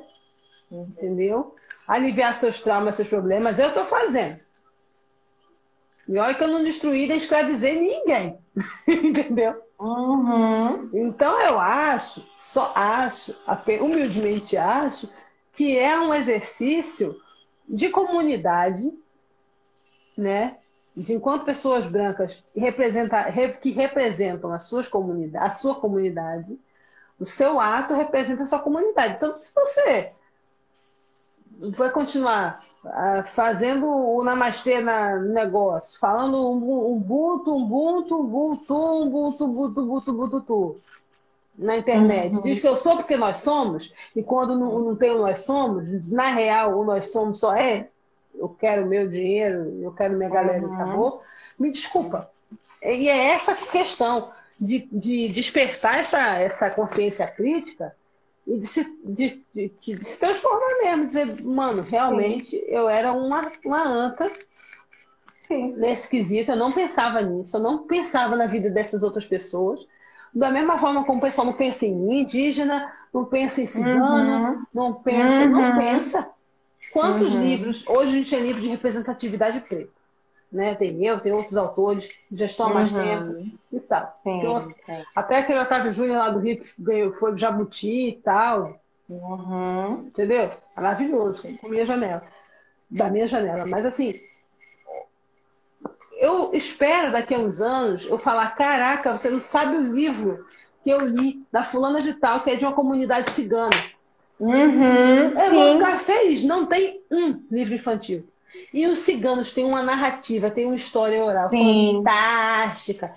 E uhum. a gente não tem acesso nenhum. É outro povo que vive abaixo da. Sabe? É zero, nem sim. comenta. Sim. Então, o assim, nomadismo, né, também as pessoas marginalizam demais. Sim. É, é, é, isso. Minha mãe falou que em Beberibe, ela morava na Avenida Beberibe um tempo, depois morou em, outros, outras, outras partes ali na região ali. Uhum. Alto Capitão e tal, mas isso há décadas atrás, né? Anos 60, 50. E ela falou que quando ela era criança, ciganos, caravana mesmo, de cigano circense, cigano que ficava na rua, eles não eram aceitos no centro da cidade, então eles eram empurrados para as periferias. Hum. Entendeu? E meu avô, na verdade, quem me confirmou isso foi meu avô, mas minha mãe me contou na época, porque a gente viu uma cigana na rua, a gente chegou na casa dos meus avós contando e ela lembrou dessa história. Uhum. Aquele povo que ficava na Conde da Boa Vista, na frente do Marista, pedindo sim. alemão. Lembra dessa época sim, que era muito comum? Sim, aqui na praia às vezes aparece, mas é também sazonal, né? Tem umas épocas. É, hum. mas tinha muito isso no centro, nos anos 90 e tal, era muito comum ver. E aí essa minha mãe lembrou da infância dela e falou, minha filha, eles iam, já pediram para alemão da sua avó e falaram coisas que aconteceram, né? É, que foram traduzidas realmente aconteceram, validadas por outras coisas da vida que a gente sabe que aconteceu na família, coisas boas, coisas tristes, né? E, e ela só pedia comida. Uhum. Eu fico pensando na miserabilidade. Olha só, né? Como é que é. Então, assim, eu paro para pensar muito nisso, entendeu? Eu não penso só na minha representatividade, não. Eu penso nessas outras pessoas também, nesses outros povos que, que estão no Brasil e que construíram essa nação do jeito que ela é, é que não tem oportunidade sequer de se expressar livremente. Tá, eu sei que algumas comunidades ciganas são mais restritas, mais fechadas, estava tá? dando um exemplo, né? Sim. Exemplo para a gente parar para refletir. Uhum. Onde é. estão essas pessoas e onde tem nada. Eu escrevi uma história é, sobre a Laursa que fala sobre isso, entendeu? Que fala sobre. A Laursa é um folguedo que é. Vê como é que é doido, né? A Laursa é, acontece aonde? Não tem Laursa em plena Avenida Boa Viagem, né? Da praia, às vezes aparece uma quando é carnaval. Mas é os moleques do Pina que Mas sai. é, exatamente, os meninos do Pina, exatamente. A Sim. galera sai do bode e vai pra lá. Sim. É fato. Mas Sim. não é o menino que mora no prédio. Não, não, não, não. Que vai. Não. Sim, não. Sim, sim. Sem chance, entendeu? Sim, e aí eu fiquei, aí depois eu fui investigar, assim, pesquisando para escrever essa história, que a laúça que a gente brinca tanto, desde criança, todo mundo canta. E a laúça que é dinheiro que não dá pirangueiro, é um folguedo que originalmente vem daí, dos ciganos italianos. Hum. Aí você vê os ciganos, que minha mãe contou lá no passado, eles estavam aonde? Circulando pela periferia do Recife. Pelas uhum. periferias da região metropolitana, interior, e é onde brota a brincadeira da laúça. Uhum. E aí vira um folguedo majoritariamente preto, mas que foi reinventado e, e absorvido, e mastigado, regurgitado, e aí vai o macunaíma e pá! Sabe? Então eu acho isso muito, muito, muito doido. Uhum. Recife é uma terra muito contraditória. Nem vou falar de Rio de Janeiro, meu bem, né? Porque a gente já sabe que contradição é, Rio de Janeiro é aqui. Gente assim, quando a gente pensa em tradição cultural e quando a gente vai investigar, né? Na verdade, é isso, a gente não investiga a origem de fato dessas coisas todas. Ó, André, Deca, Bezerra. Que legal conhecer a origem da laúça. É, também não, não conhecia. E, é. e outras tradições. Tem coisa que é tradicional e de uma forma que a gente às vezes conhece uma tradição já também, como tu falou, é, reconstruída, desconstruída, feita de outra forma, que já não é mais nem tão tradicional quando a gente vê o que está vendo, Sim. acha que é tradicional daquela forma, mas nem é a tradição real, assim, originária. Que a gente também nem tem muita ideia da raiz, né, das coisas, assim. Não. Amiga, é, Rio de Janeiro, Rio de Janeiro é. Enfim, é. Aquelas coisas que a gente já conhece. Talvez a gente conheça, mas quem mora aqui não dimensiona. Sim. Porque também sim. tem o mito da televisão, o mito do Manuel Carlos, sim, o mito do que a Globo anos 90 executou e mostrou a violência que era crônica. Mas que, que criou essa, essa aversão, né? E um exemplo disso é assim, quando o Rafael chegou aqui, ele não entendia muito bem a, não, a, esse negócio de ser moreno. Eu olhava assim, da onde que eu sou moreno preto desse jeito? Não tem, existe moreno. e aqui tem as classificações de moreno jambo, moreno não sei o que, moreno jambo. Moreno sai lá. Aí se você tem um cabelo. Moreno jambo, se esfregar fica rosa, né? Faz um suco, é porque por dentro é branco. Oh! É isso, nunca tinha pensado. Que doidice, que doidice. Mas já ouviu isso? Mas já ouviu já ouvi, já ouvi, já ouvi. É horrível. Tem uns termos aqui que você vai fazer, meu Deus. E assim, as pessoas têm medo. Tava eu, minha mãe, minha filha e uma amiga minha do Rio, a Lívia. Se eu tenho cabelo, meu Deus, a Lívia tem o cabelo. Eu tenho cabelinho, a Lívia tem um monumento capilar maravilhoso. Aí estávamos nós, em bairro novo, comendo um negocinho, tomando um negocinho conversando, todo mundo feliz. Aí chega o garçom, meio todo mundo olhava pra mesa. Né? As pessoas passavam fazendo seu Cooper, sua caminhada, andando de bicicleta, assim, tipo. Chocadíssimas. Estarrecidas.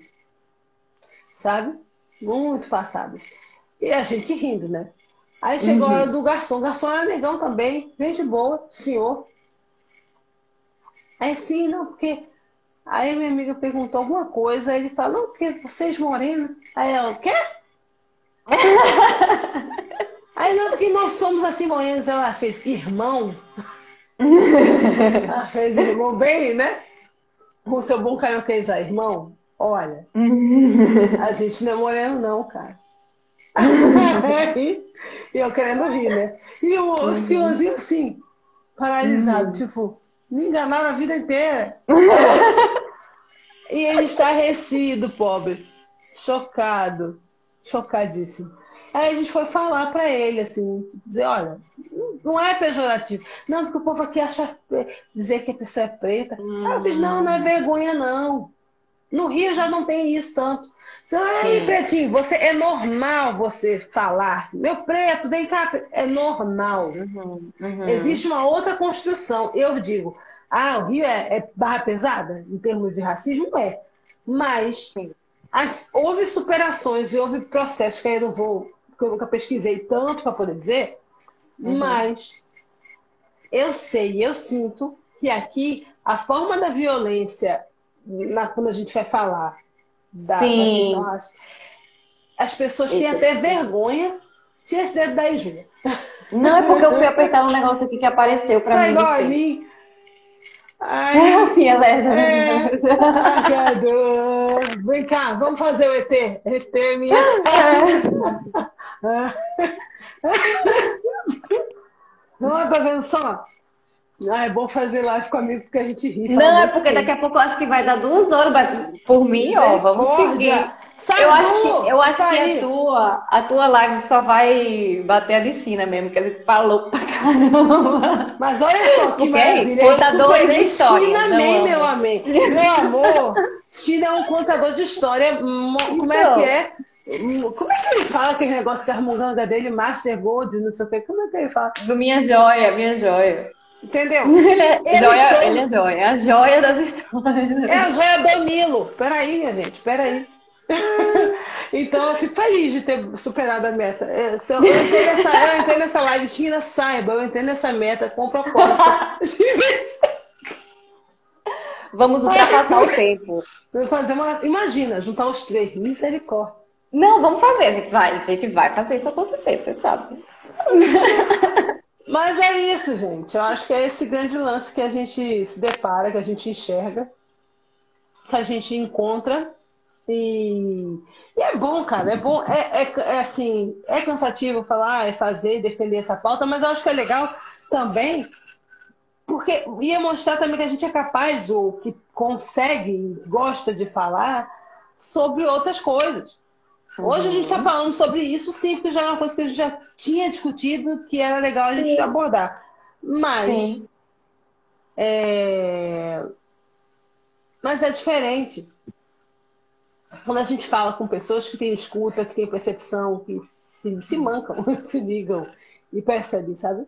Então, para mim, é muito legal. É bom. É, mas é o que tu falou mesmo do senso, eu acho que a pessoa tem em relação à comunidade ou à sua bolha, ou o que está no seu entorno, né? Porque, no caso, eu acho que as pessoas mais interessadas em, em buscar isso e se melhorar, em ser mais menos racista e mais antirracista de fato, são as pessoas que realmente querem fazer integralmente parte do seu entorno, porque o nosso entorno não é das nossas bolhas, a gente sabe disso. A gente pode ter nossa bolha no nosso círculo, mas a gente sai na rua e a gente vai, tipo, tá com todo mundo, a gente tá no mundo, sabe? Mesmo que a gente não saia, porque a gente tá em isolamento social. Irmã, quando a gente voltar, a minha é filha carnaval, viu, eu fiz de carnaval. Tudo. As pessoas estão aí no carnaval. É, eu vou te falar. Sabe assim? Estão eu... aí nessa tá. cultura imersos e, tipo, enfim, desculpa. Ah, carnaval é lenda. É, carnaval é carnaval. Carnaval pode, mas nem sempre pode. Porque se você passa no galo, por exemplo, você vê hoje o galo. O galo antes era uma massa de gente na rua.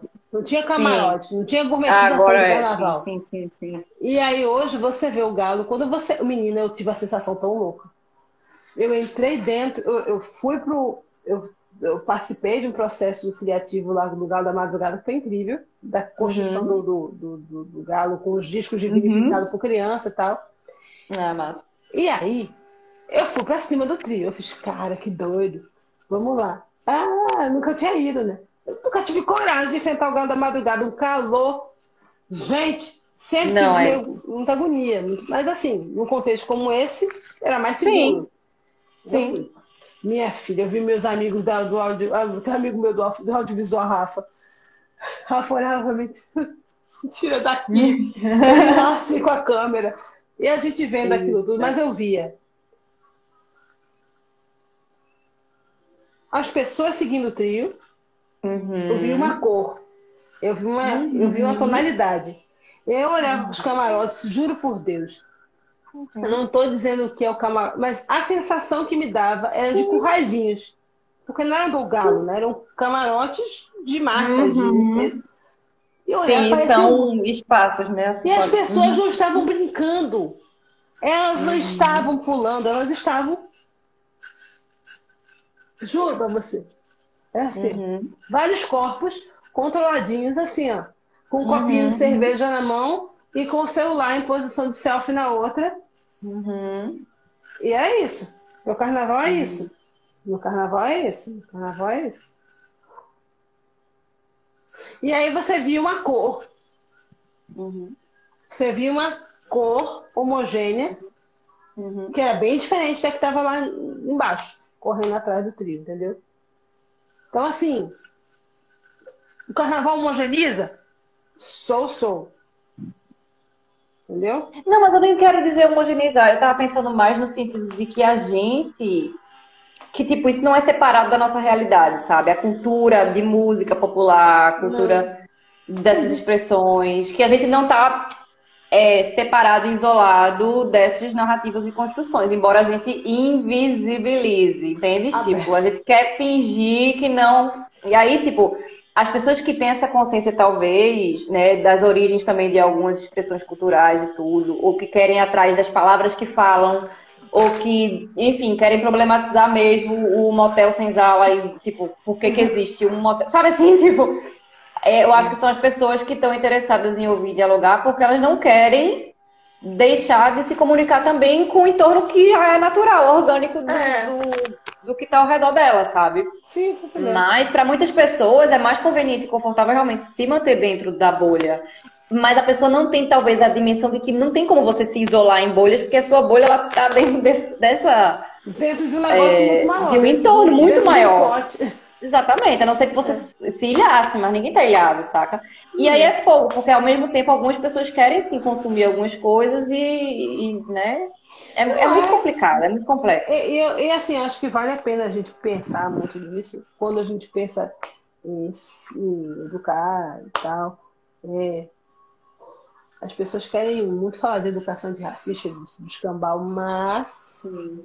falta essa. Eu muito de empatia, falo de dor, falo de não sei o que. Pô, tô cansada também desse negócio, povo tá toda hora tá falando, porque a sua narrativa. Real, real. Nina, Nina Rosa, querida. É... As pessoas não estão muito preocupadas, não, cara. Elas estão querendo é curtir o seu barato. E quando a gente pensa na realidade, por isso que eu falei lá atrás, que não é drama ou incômodo porque não chega. É sim, beijo, irmã, benção. E é um negócio assim que, que é doloroso, que quando você volta lá atrás e pensa que infância é concebida no Brasil com a imagem da mulher, que não é uma, uma característica na maior, da maioria da mulher brasileira, né, que é o fenótipo europeu, é um Sim. negócio que é bizarro. Porque como é que você constrói a identidade de uma criança desse jeito? Que não é desse, não é desse, não tem esse perfil.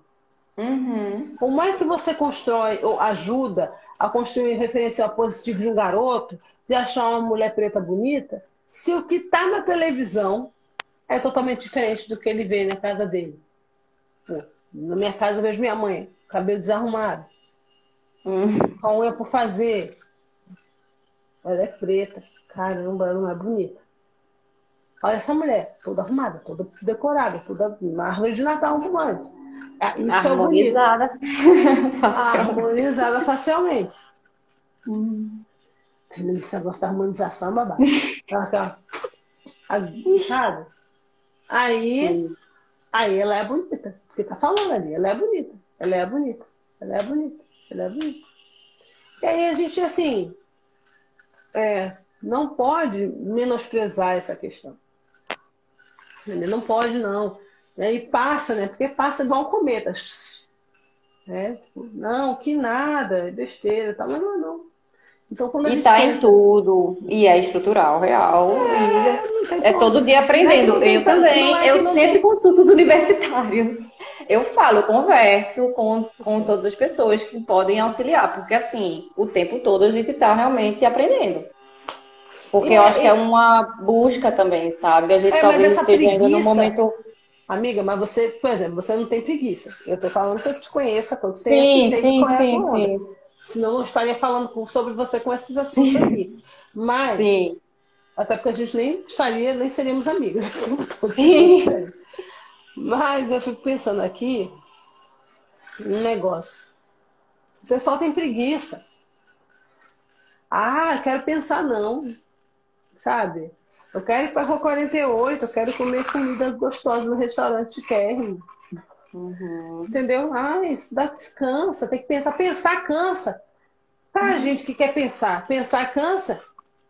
Pensar uhum. dá trabalho. Olha aí, filósofa, por favor, me ajuda. Sim, mas é. Dá trabalho. E, aí, e outra, você também se corrigir dá trabalho, sabe? Tipo, Demais. prestar atenção no. Porque a gente também fala, como a gente tá falando de algo estrutural, às vezes uhum. a gente não não percebe quando a gente está sendo racista, quando a gente está sendo não, machista, é. como mulher também e tudo um mais. Pra gente ler. Que minha filha precisa lê, porque eu nem sei se o Instagram vai me vetar em dois minutos, sei lá. Mas lê, lê, lê. É meu, é meu Instagram. O livro é meu e o direito é. Não, eu tô falando vetar o tempo. Ah, o tempo. cortar. É, é, cortar o... o tempo. Então vai, vai, bora. Deixa eu achar. Aqui. Vai, vai, vai. Misericórdia, socorro. Meu Deus. Vai rolar, vai rolar. É. É, vamos lá. Ele fala aqui, né? O Caio dele está no ambiente da escola, daqui, a festa da cabeça Então, uhum. para quem chegou, para quem está lendo, pegando do meio. Gente, comprem o um livro, auxiliem, pesquisem sobre a casa. Timar, igual o seu Sebastião, vou fazer, leia o livro, não livro. é o universo em desencanto, mas é o meu, aqui, ó. Isso, leiam a festa da cabeça. E não, e por favor, procurem saber como podemos aí também fazer ações para auxiliar, para voltar a funcionar a casa do OFA, para reerguer, é, para as crianças acessarem esse espaço. Tem campanha de financiamento recorrente, é um monte de coisa, por favor. Entre no Caçando Cacando Histórias, arroba Cacando Histórias. Adoro quando tu fala isso. Cacando, História, por favor. É, é, igual a mim quando era criança. Queimla Batista com P. É, eu, por favor, uhum. me respeite. Mas vá, lê, né? lê, vamos. Ó, vamos. No dia seguinte, quando eu falava, não, deixa eu pegar de antes aqui. Na minha cabeça, ah, me chamo Caiodê. O nome que tem origem Yorubá significa ele trouxe alegria. Eu nasci aqui no Brasil, mas vivi muitos anos em outro país e estou aqui para ser amigo de vocês. Isso era o Caio na escola. Na minha cabeça, Caio diz, o livro é escrito em primeira pessoa. Tá. Na minha cabeça, eu achei que tinha feito a coisa certa, mas enquanto eu falava, percebi que a turma ia cochichando e um pouco tempo depois, viu as risadas que foram aumentando de volume enquanto eu falava, até que jogaram uma bolinha de papel na minha cabeça. Eu me perguntei, do que, que eles estavam rindo? Era por conta do meu nome? Do fio de contas? Do meu cabelo? A professora pediu silêncio, o agito parou, mas eu sabia que a coisa não pararia ali. No dia seguinte, quando eu falava qualquer coisa na sala, eu era motivo de piada. Diziam que eu falava de um jeito estranho por conta do meu sotaque meio americano. Mas eu continuava firme, indo todos os dias à escola, da escola, até que um dia eu sorri. Sorri, um sorriso aberto. Sim, era hora do recreio e apenas sorri enquanto eu brincava sozinho com a minha bola de basquete. Foi aí que começou uma nova fase da perturbação para minha cabeça. O Júlio, o menino da turma, olhou para mim e saiu falando para todo mundo. Olha só! Olha a gengiva do karatê preta! Ele usa aquele colar esquisito no pescoço, fica sozinho, cara esquisito. Será que é doença? É, karatê. Quando eu vi aquilo, eu quis brigar, eu quis gritar como um trovão, mas de repente me deu na cabeça uma vontade de sumir, me esconder dentro do mato. Eu faria qualquer coisa para sair dali. Se eu pudesse, eu até cavava a terra igual cachorro me escondia dentro dela. Olhei bem para o Júlio e disse que ele não tinha direito de fazer isso comigo, nem com meu nome. Nem com nada mesmo. Fui falar com a professora. Mas ela me pedia calma, calma. Calma, que ela iria resolver aquilo no momento certo. Só que o momento nunca chegava. Calma. Como é que eu iria ter calma passando por tudo aquilo? Voltei para casa sentindo o gostinho da injustiça na boca. Almocei em silêncio e o telefone de casa tocou. Trim. Logo imaginei, só pode ser minha avó. Minha avó é a única pessoa que eu conheço que ainda liga no telefone fixo de alguém. corri corri para atender e era mesmo ela. Antes que pudesse falar qualquer coisa, a minha avó me disse: Caiodê, saudade que eu tô sentindo de você, meu filho. Olha, vovó ligou para saber como é que você tá. Vovó teve um sonho tão bonito com você. Ai, deu uma saudade, eu senti vontade de conversar um pouquinho. Tá tudo, tá tudo bem por aí, meu amor? Quando ela terminou de dizer que eu sou amor da vida dela, eu já estava assim, paralisada. Tentando imaginar como é que ela sabia que eu estava péssima e precisando mesmo desabafar. Dizer que eu estava mesmo com raiva do pessoal da minha escola, que não conseguia respeitar quem eu sou. Mas eu gaguejei, tropecei nas palavras, me enrolei todo. Eu queria dizer tudo, mas não disse nada do que havia acontecido. Acho que minha avó não ficou muito convencida de que eu estava ótimo, muito bem, muito bem mesmo, como eu lhe disse. Antes de desligar, a vovó Bida ainda disse que eu abrisse o coração sempre que eu precisasse, mandasse mensagem ou telefonasse para ela, que éramos unidos pelo coração, e se despediu dizendo: o coração pode ver muito mais profundamente que os olhos. Essa avó dela não era de bobeira, não. A avó dele Muito era... bom. É isso aí. Que lindo! Ai. É, eu me divirto. Eu vou comprar né? livro. Eu me divirto com o livro, cara. Eu me divirto com a história. Eu lendo, eu me divirto. E assim, a minha leitura é o ritmo da como eu contaria, né? Então, assim, uhum. eu, logicamente, eu dou. Porque isso, a gente ouve, ainda mais quem conta, né? Eu consigo pensar uhum. na voz desse, desses, desses, desses personagens. Eu sei como é que é a voz da, da Dona Vida, eu sei como é a voz uhum. de Carolê, eu sei como é a voz da, uhum. da Núbia, da mãe dele e tal. Então, assim, esses personagens são pessoas reais uhum. da ficção, na ficção, né? Então, trazer essa realidade, trazer essa dimensão do que é a vida de uma criança preta, que as pessoas pensam que é criada com mimo, com gosto, com. E, na verdade, é um garoto que só precisa de carinho e quer fazer uhum. amizade. E tá assim, sabe? Com um pirizinho na mão, esperando uhum. carinho, esperando afeto, esperando amor, né? esperando essa, essa, esse carinho. Eu vou só fazer uma, uma fala aqui, que é uma coisa que eu gosto do livro, que é uma escrita da Roberta Federico, que é uma grande amiga e psicóloga. É... E ela fala assim, que A Festa da Cabeça ele é um livro infanto-juvenil que deveria ser recomendado tanto às crianças e adolescentes e suas famílias quanto aos profissionais de educação e de saúde mental uhum. que atendem a esse público. Porque ele trata-se de uma história protagonizada pelo Caiodê, mas que poderia ser de Cauãs, Vitórias, Caíques, porque representa algumas situações que infelizmente ainda acontecem nas escolas, como bullying, racismo e medicalização da infância.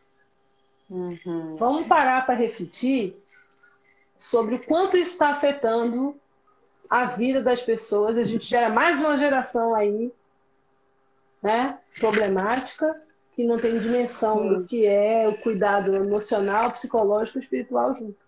Uhum. Né? Porque aí fala assim, ah, eu sou, eu sou, eu sou religioso, afro-religioso ou religioso de uma maneira geral. Então, vou, na minha religiosidade, eu vou encontrar todas as respostas das salvações e as resoluções para as minhas questões. Encontra muito, sim. Encontra mesmo, eu não duvido, não. Eu mesmo sou de candomblé, eu sei. Mas que a gente tem um sistema de cura, um sistema de tratamento tal, e os ebós estão aí para isso. Mas se a pessoa já está na.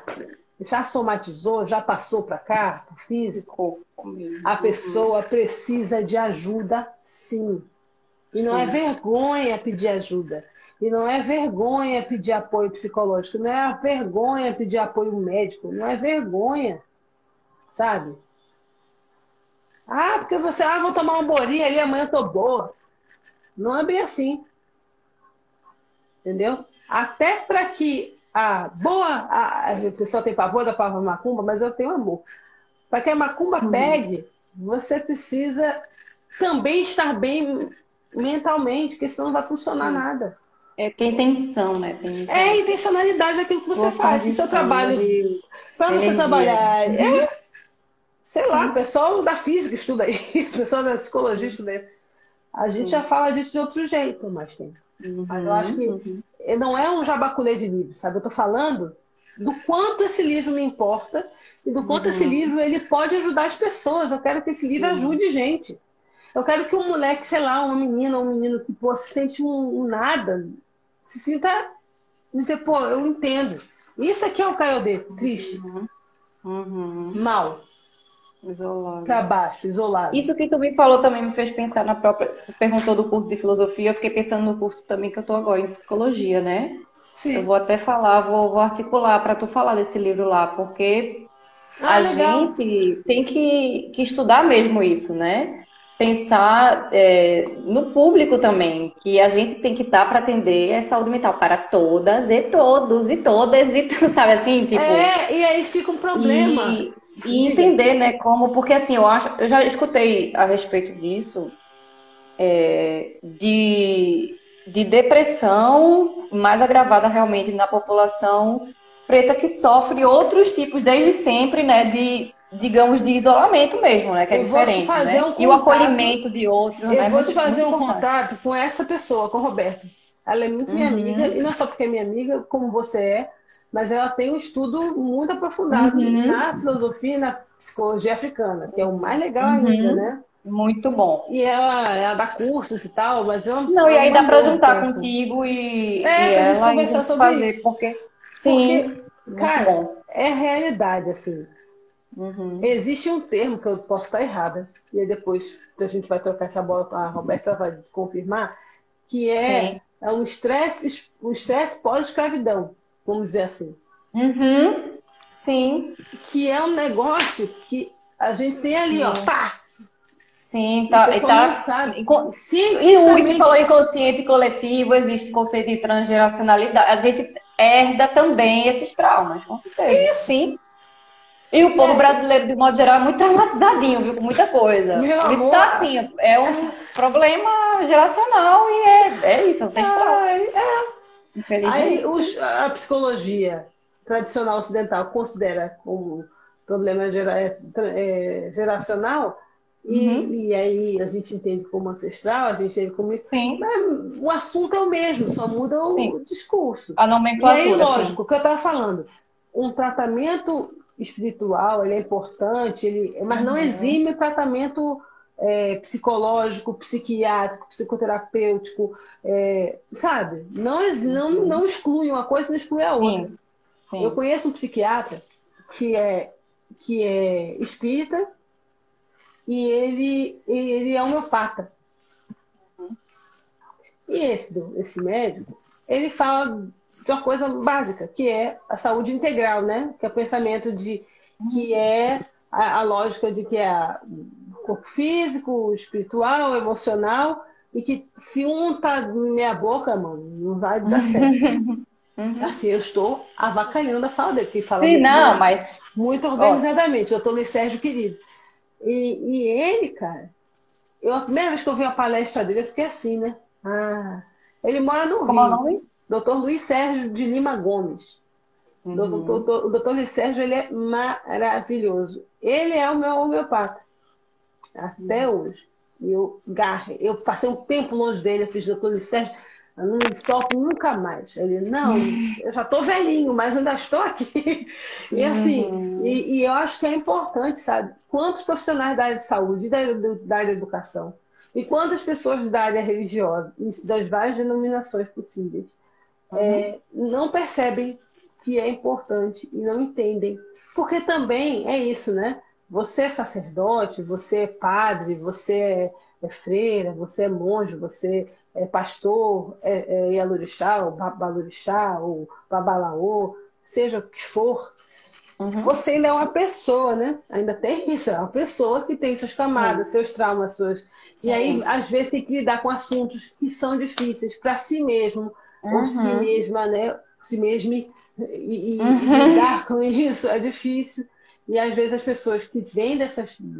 têm as suas dores e acabam fazendo espelhamento, sei lá, o conto de transferência, esses negócios aí todos. E acaba.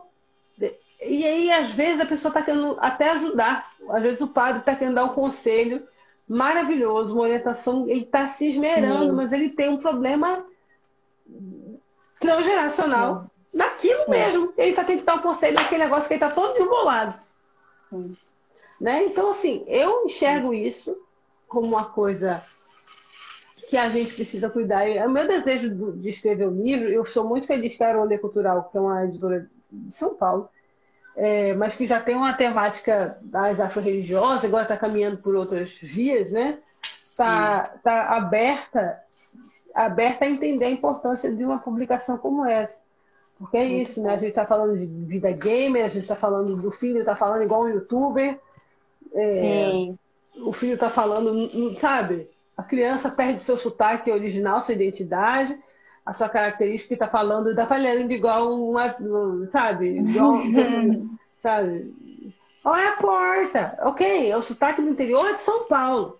Uhum. E ok, e é importante que uma criança que mora no sul, ou no sudeste, ou no norte, ou no nordeste, conheça.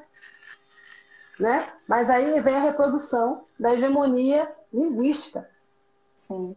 De novo, Ali, ó, papai, aí uma coisa puxa a outra. É uma coisa puxa E outra. entrar também o trabalho que de alguma forma é comunitário, porque a gente também sabe que hoje em dia a psicologia, a terapia é algo muito elitista, né? Demais. Então, assim, como levar também né, isso de forma mais igualitária as pessoas? Porque tu falou, tem clínica escola é terapêutico, mas não é clínica, é terapia. Amiga, tem clínica tem. escola lá na tua. É, é importante. Na sabe? tem. É muito importante falar, é muito importante dizer. E é importante que os profissionais da área de saúde mental uhum. saiam do pedestal do Freud, uhum. do seu Jung, do seu não sei quem mais. Saiam desse pedestal e se liguem que existem outras formas de cuidar da mente. Uhum. Porque se ficar desse jeito, eu já passei por experiências terapêuticas, a, a terapeuta era lá no Maitá, isso no Rio, né? Uhum. Quando eu fui falar das histórias macumbológicas da vida, uhum. ela falou: ah, isso não seria um fenômeno de histeria? Eu quase dei na cara dela. Uhum. Aí eu... Sim, é isso, né? Eu me levantei, tem que estar preparado para. Eu me levantei da cadeira revoltada. Naquele Sim. dia, eu comprei umas flores na Cobal, toda animada. Eu ia, era meu aniversário. Pô, a sessão de meu aniversário, a mulher me faz uma, uma palhaçada dessa. Uhum. Ah, não, meu bem. Não, não, não, não, não, não, não, não, não, não. Então, essa coisa que eu, eu não sou profissional da saúde, da saúde, não sou profissional da saúde mental, mas professor lida muito com saúde mental das crianças, né? Uhum. Sim, sem ser terapeuta também lida, né? Com três disciplinas de psicologia. Sim. No, no né? Na licenciatura. É, de, de, só desenvolvimento, é, né? Sim. Piaget na alma, tá psicologia mesmo. Sim. É tudo uhum. direcionado para desenvolvimento da infância. E, uhum. né? e da infância também, é. Uhum. E daquele, aquelas coisas. Sim. Do currículo dos anos 80. Foi o que eu peguei. Então, é essa coisa. A gente, a gente lida com a situação das crianças. E a, essa minha amiga, que eu volto a falar dela, a orelha dela deve estar tá coçando. a Roberta, ela fala, os adultos normais, a gente brincando, né, na conversa, os adultos normais que não convivem com criança, eles não entendem, porque não tem paciência para entender a lógica do pensamento da criança. Por exemplo, minha filha um dia estava comendo e aí acho que foi minha mãe, foi o marido que fez um arroz com cenoura. Aí ela, ah, não quero, não quero, não quero. Aí come porque você precisa comer, porque tem criança que não tem comida, porque você tem que comer aquela palestra envolvida da criança. Esse argumento é Todos fazem. Aí eu cheguei perto dela, não sou a redentora, faço besteira besta também. Mas eu falei assim, vem cá, Edelito, tá achando que esse, essa cenoura vai estragar o gosto do arroz que você gosta, né? Aí ela, aí minha filha, não vai estragar. Prova um pouco, porque essa cenoura é tão pouquinho que não vai nem fazer diferença. Não uhum. vai ficar com gosto de cenoura, vai continuar com gosto de arroz. Aí ela comeu. Provou assim, né? Uhum. Assim, eu estou dando um exemplo de que a gente às vezes tem que pensar né, com a lógica da nossa cabeça uhum. adulta. É pensar como é que eu me sentiria se eu estou uhum. descobrindo o gosto das coisas. Eu só tenho quatro uhum. anos de vida. Eu não sei uhum. que o gosto da cenoura junto com arroz vai mudar. Uhum. Porque eu não sei. E até pouco tempo atrás, piscava o olho, viu um negócio, uma sonda, que me trazia comida e eu não fazia nem esforço. Entendeu, amiga? Então, assim, a gente tem que parar com esse negócio de. Ah, porque. É o que eu falei lá no começo. Limite sem afeto é violência. Uhum. Limite sem carinho é agressão. É, vigiar e punir, sabe? Uhum. Tem horas que eu fico, arranco meus cabelos quando eu deleto. Tem horas que, pelo amor de Deus, ela não para. Nossa, Mas... o tempo passa, viu? Tô lembrando dela bebezinha no colo. No teu bebê. colo. No teu colo. Então, assim, é essa coisa toda que, que eu paro para pensar e, e vejo hoje que a gente pode revisitar, sabe? Minha criação é perfeita? Não, tem vários problemas. A criação que eu estou dando para ele tem vários pontos que eu sei que precisam melhorar. Mas uhum. eu tenho a convicção de que eu não vou construir é, autoridade com a minha filha, nem vou construir uma, uma criança que seja uma jovem, uma futura adulta segura se eu for. Se eu me, sei lá, se eu surtar com ela e querer virar um general em vez de mãe. E aí a gente pensando em educação antirracista, é uma educação afetuosa. É, e já basta o mundo, porque assim, já basta o mundo para dizer que ela não. Tá entendendo? Aí, para ser general, para ser o senhor, sim, total. Aí eu vou pegar chicotear minha filha? Não vou. Ah, você tá criando a sua filha solta. Não é? Ah, mas você não tá pensando. Tô. Agora, né? Crianças em várias fases. Aí tem a fase do teste, o teste piora, o teste aumenta. E é isso. E é o desafio da infância, meu bem. É eterno. Vai virar o desafio da adolescência. Uh, passamos um bom trabalho para a adolescência ser legal e essa criança ter autonomia, ter força. Ter uma carcaça um pouco mais firme. Sim. É horrível você pensar que tem que criar o filho para ter carcaça para aguentar o que vem por aí. É ruim É demais. isso que eu pensei também. É diferente a gente criar né, uma criança branca para ser antirracista e ler livros para conscientizar é, não sei isso, não sei aquilo. E outra é você criar sua filha que não vai. Né, para ela não, pra, como ela lidar com, com o que você passa, por exemplo, no supermercado com seu marido, entendeu? É, como educá-la para lidar com, é. com a sociedade racista. Porque aí é que não pode fazer tal coisa, não sei o que lá, não come aqui dentro do mercado. Sua mãe ficava falando isso? Não. Minha filha não come. Na verdade, não. Que... Eu não. Não, não, não vão achar assim. que não. Era não come no mercado, para não sabe, não terminava deixando sem pagar. Então, assim, Exatamente. os pacotes. Sei mas, lá, assim, mas. Mais por questão ética do que por, é. por perseguição, entendeu? Tipo, não, mas aí é um outro contexto.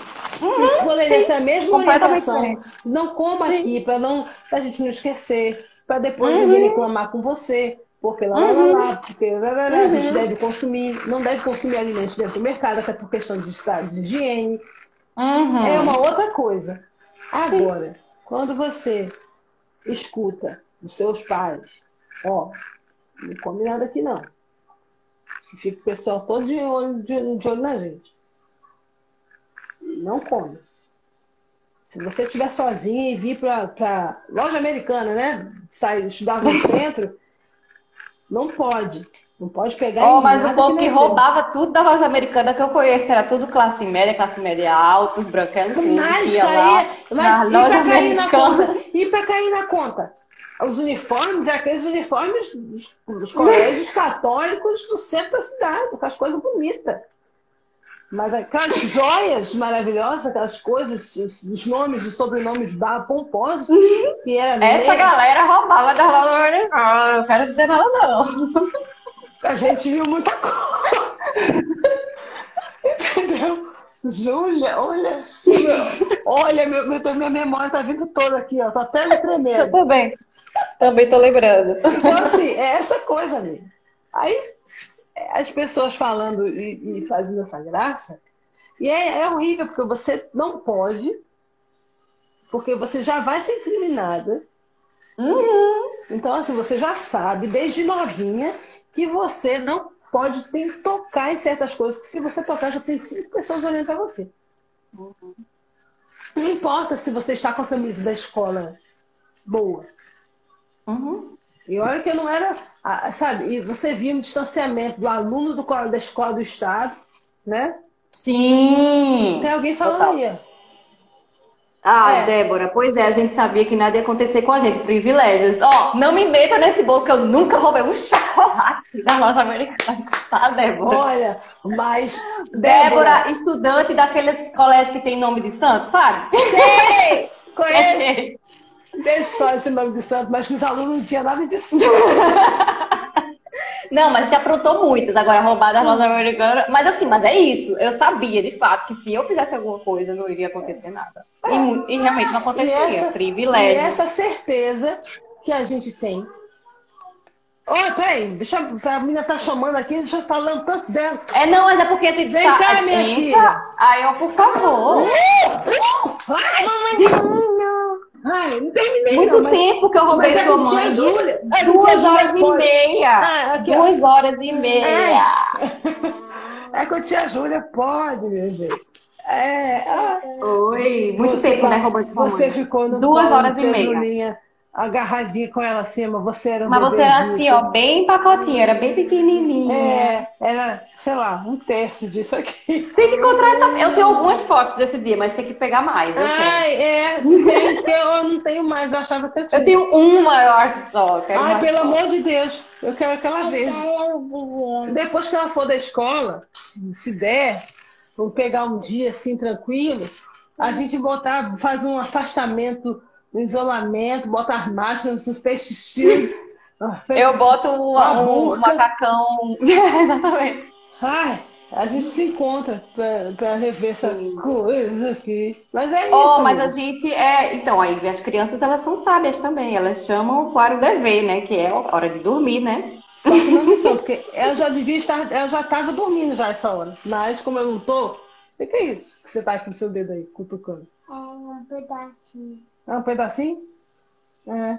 Do que você estava comendo?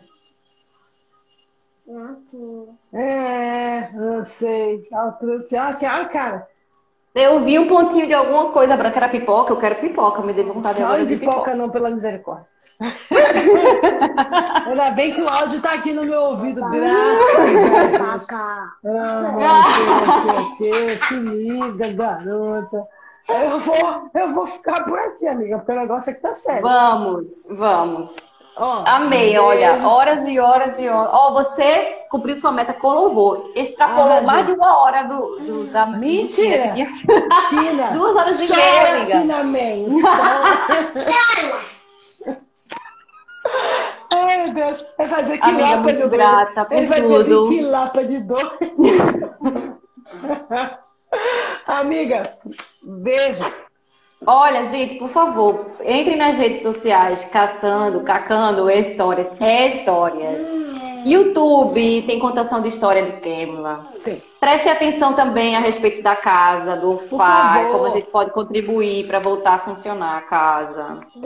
Né? É. Comprar os livros, participar das coisas. Lembrar de Kemla, né, para falar nos no lugares, nos rolês também. É vamos sair da nossa bolha, não vamos conhecer mais não gente. Não falo só de racismo, não, gente. Eu não falo Isso. só de macumba, não. Conta história, conta história. é? Você fez o quê, minha filha? É, tá muito legal, assim. É, beba de sono, né? É, ai, muito. Beijo, amiga, muito grata, viu? Por vir e participar comigo. A gente continua essas conversas. Tá? Desde quando parou. Beijo, tá, beijo, tchau, beijo. Tia Tchau, tia Júlia. Tchau. Tchau. Tchau, Ayola. Tchau, Camila. Beijo. Beijo. Vou fechar aqui.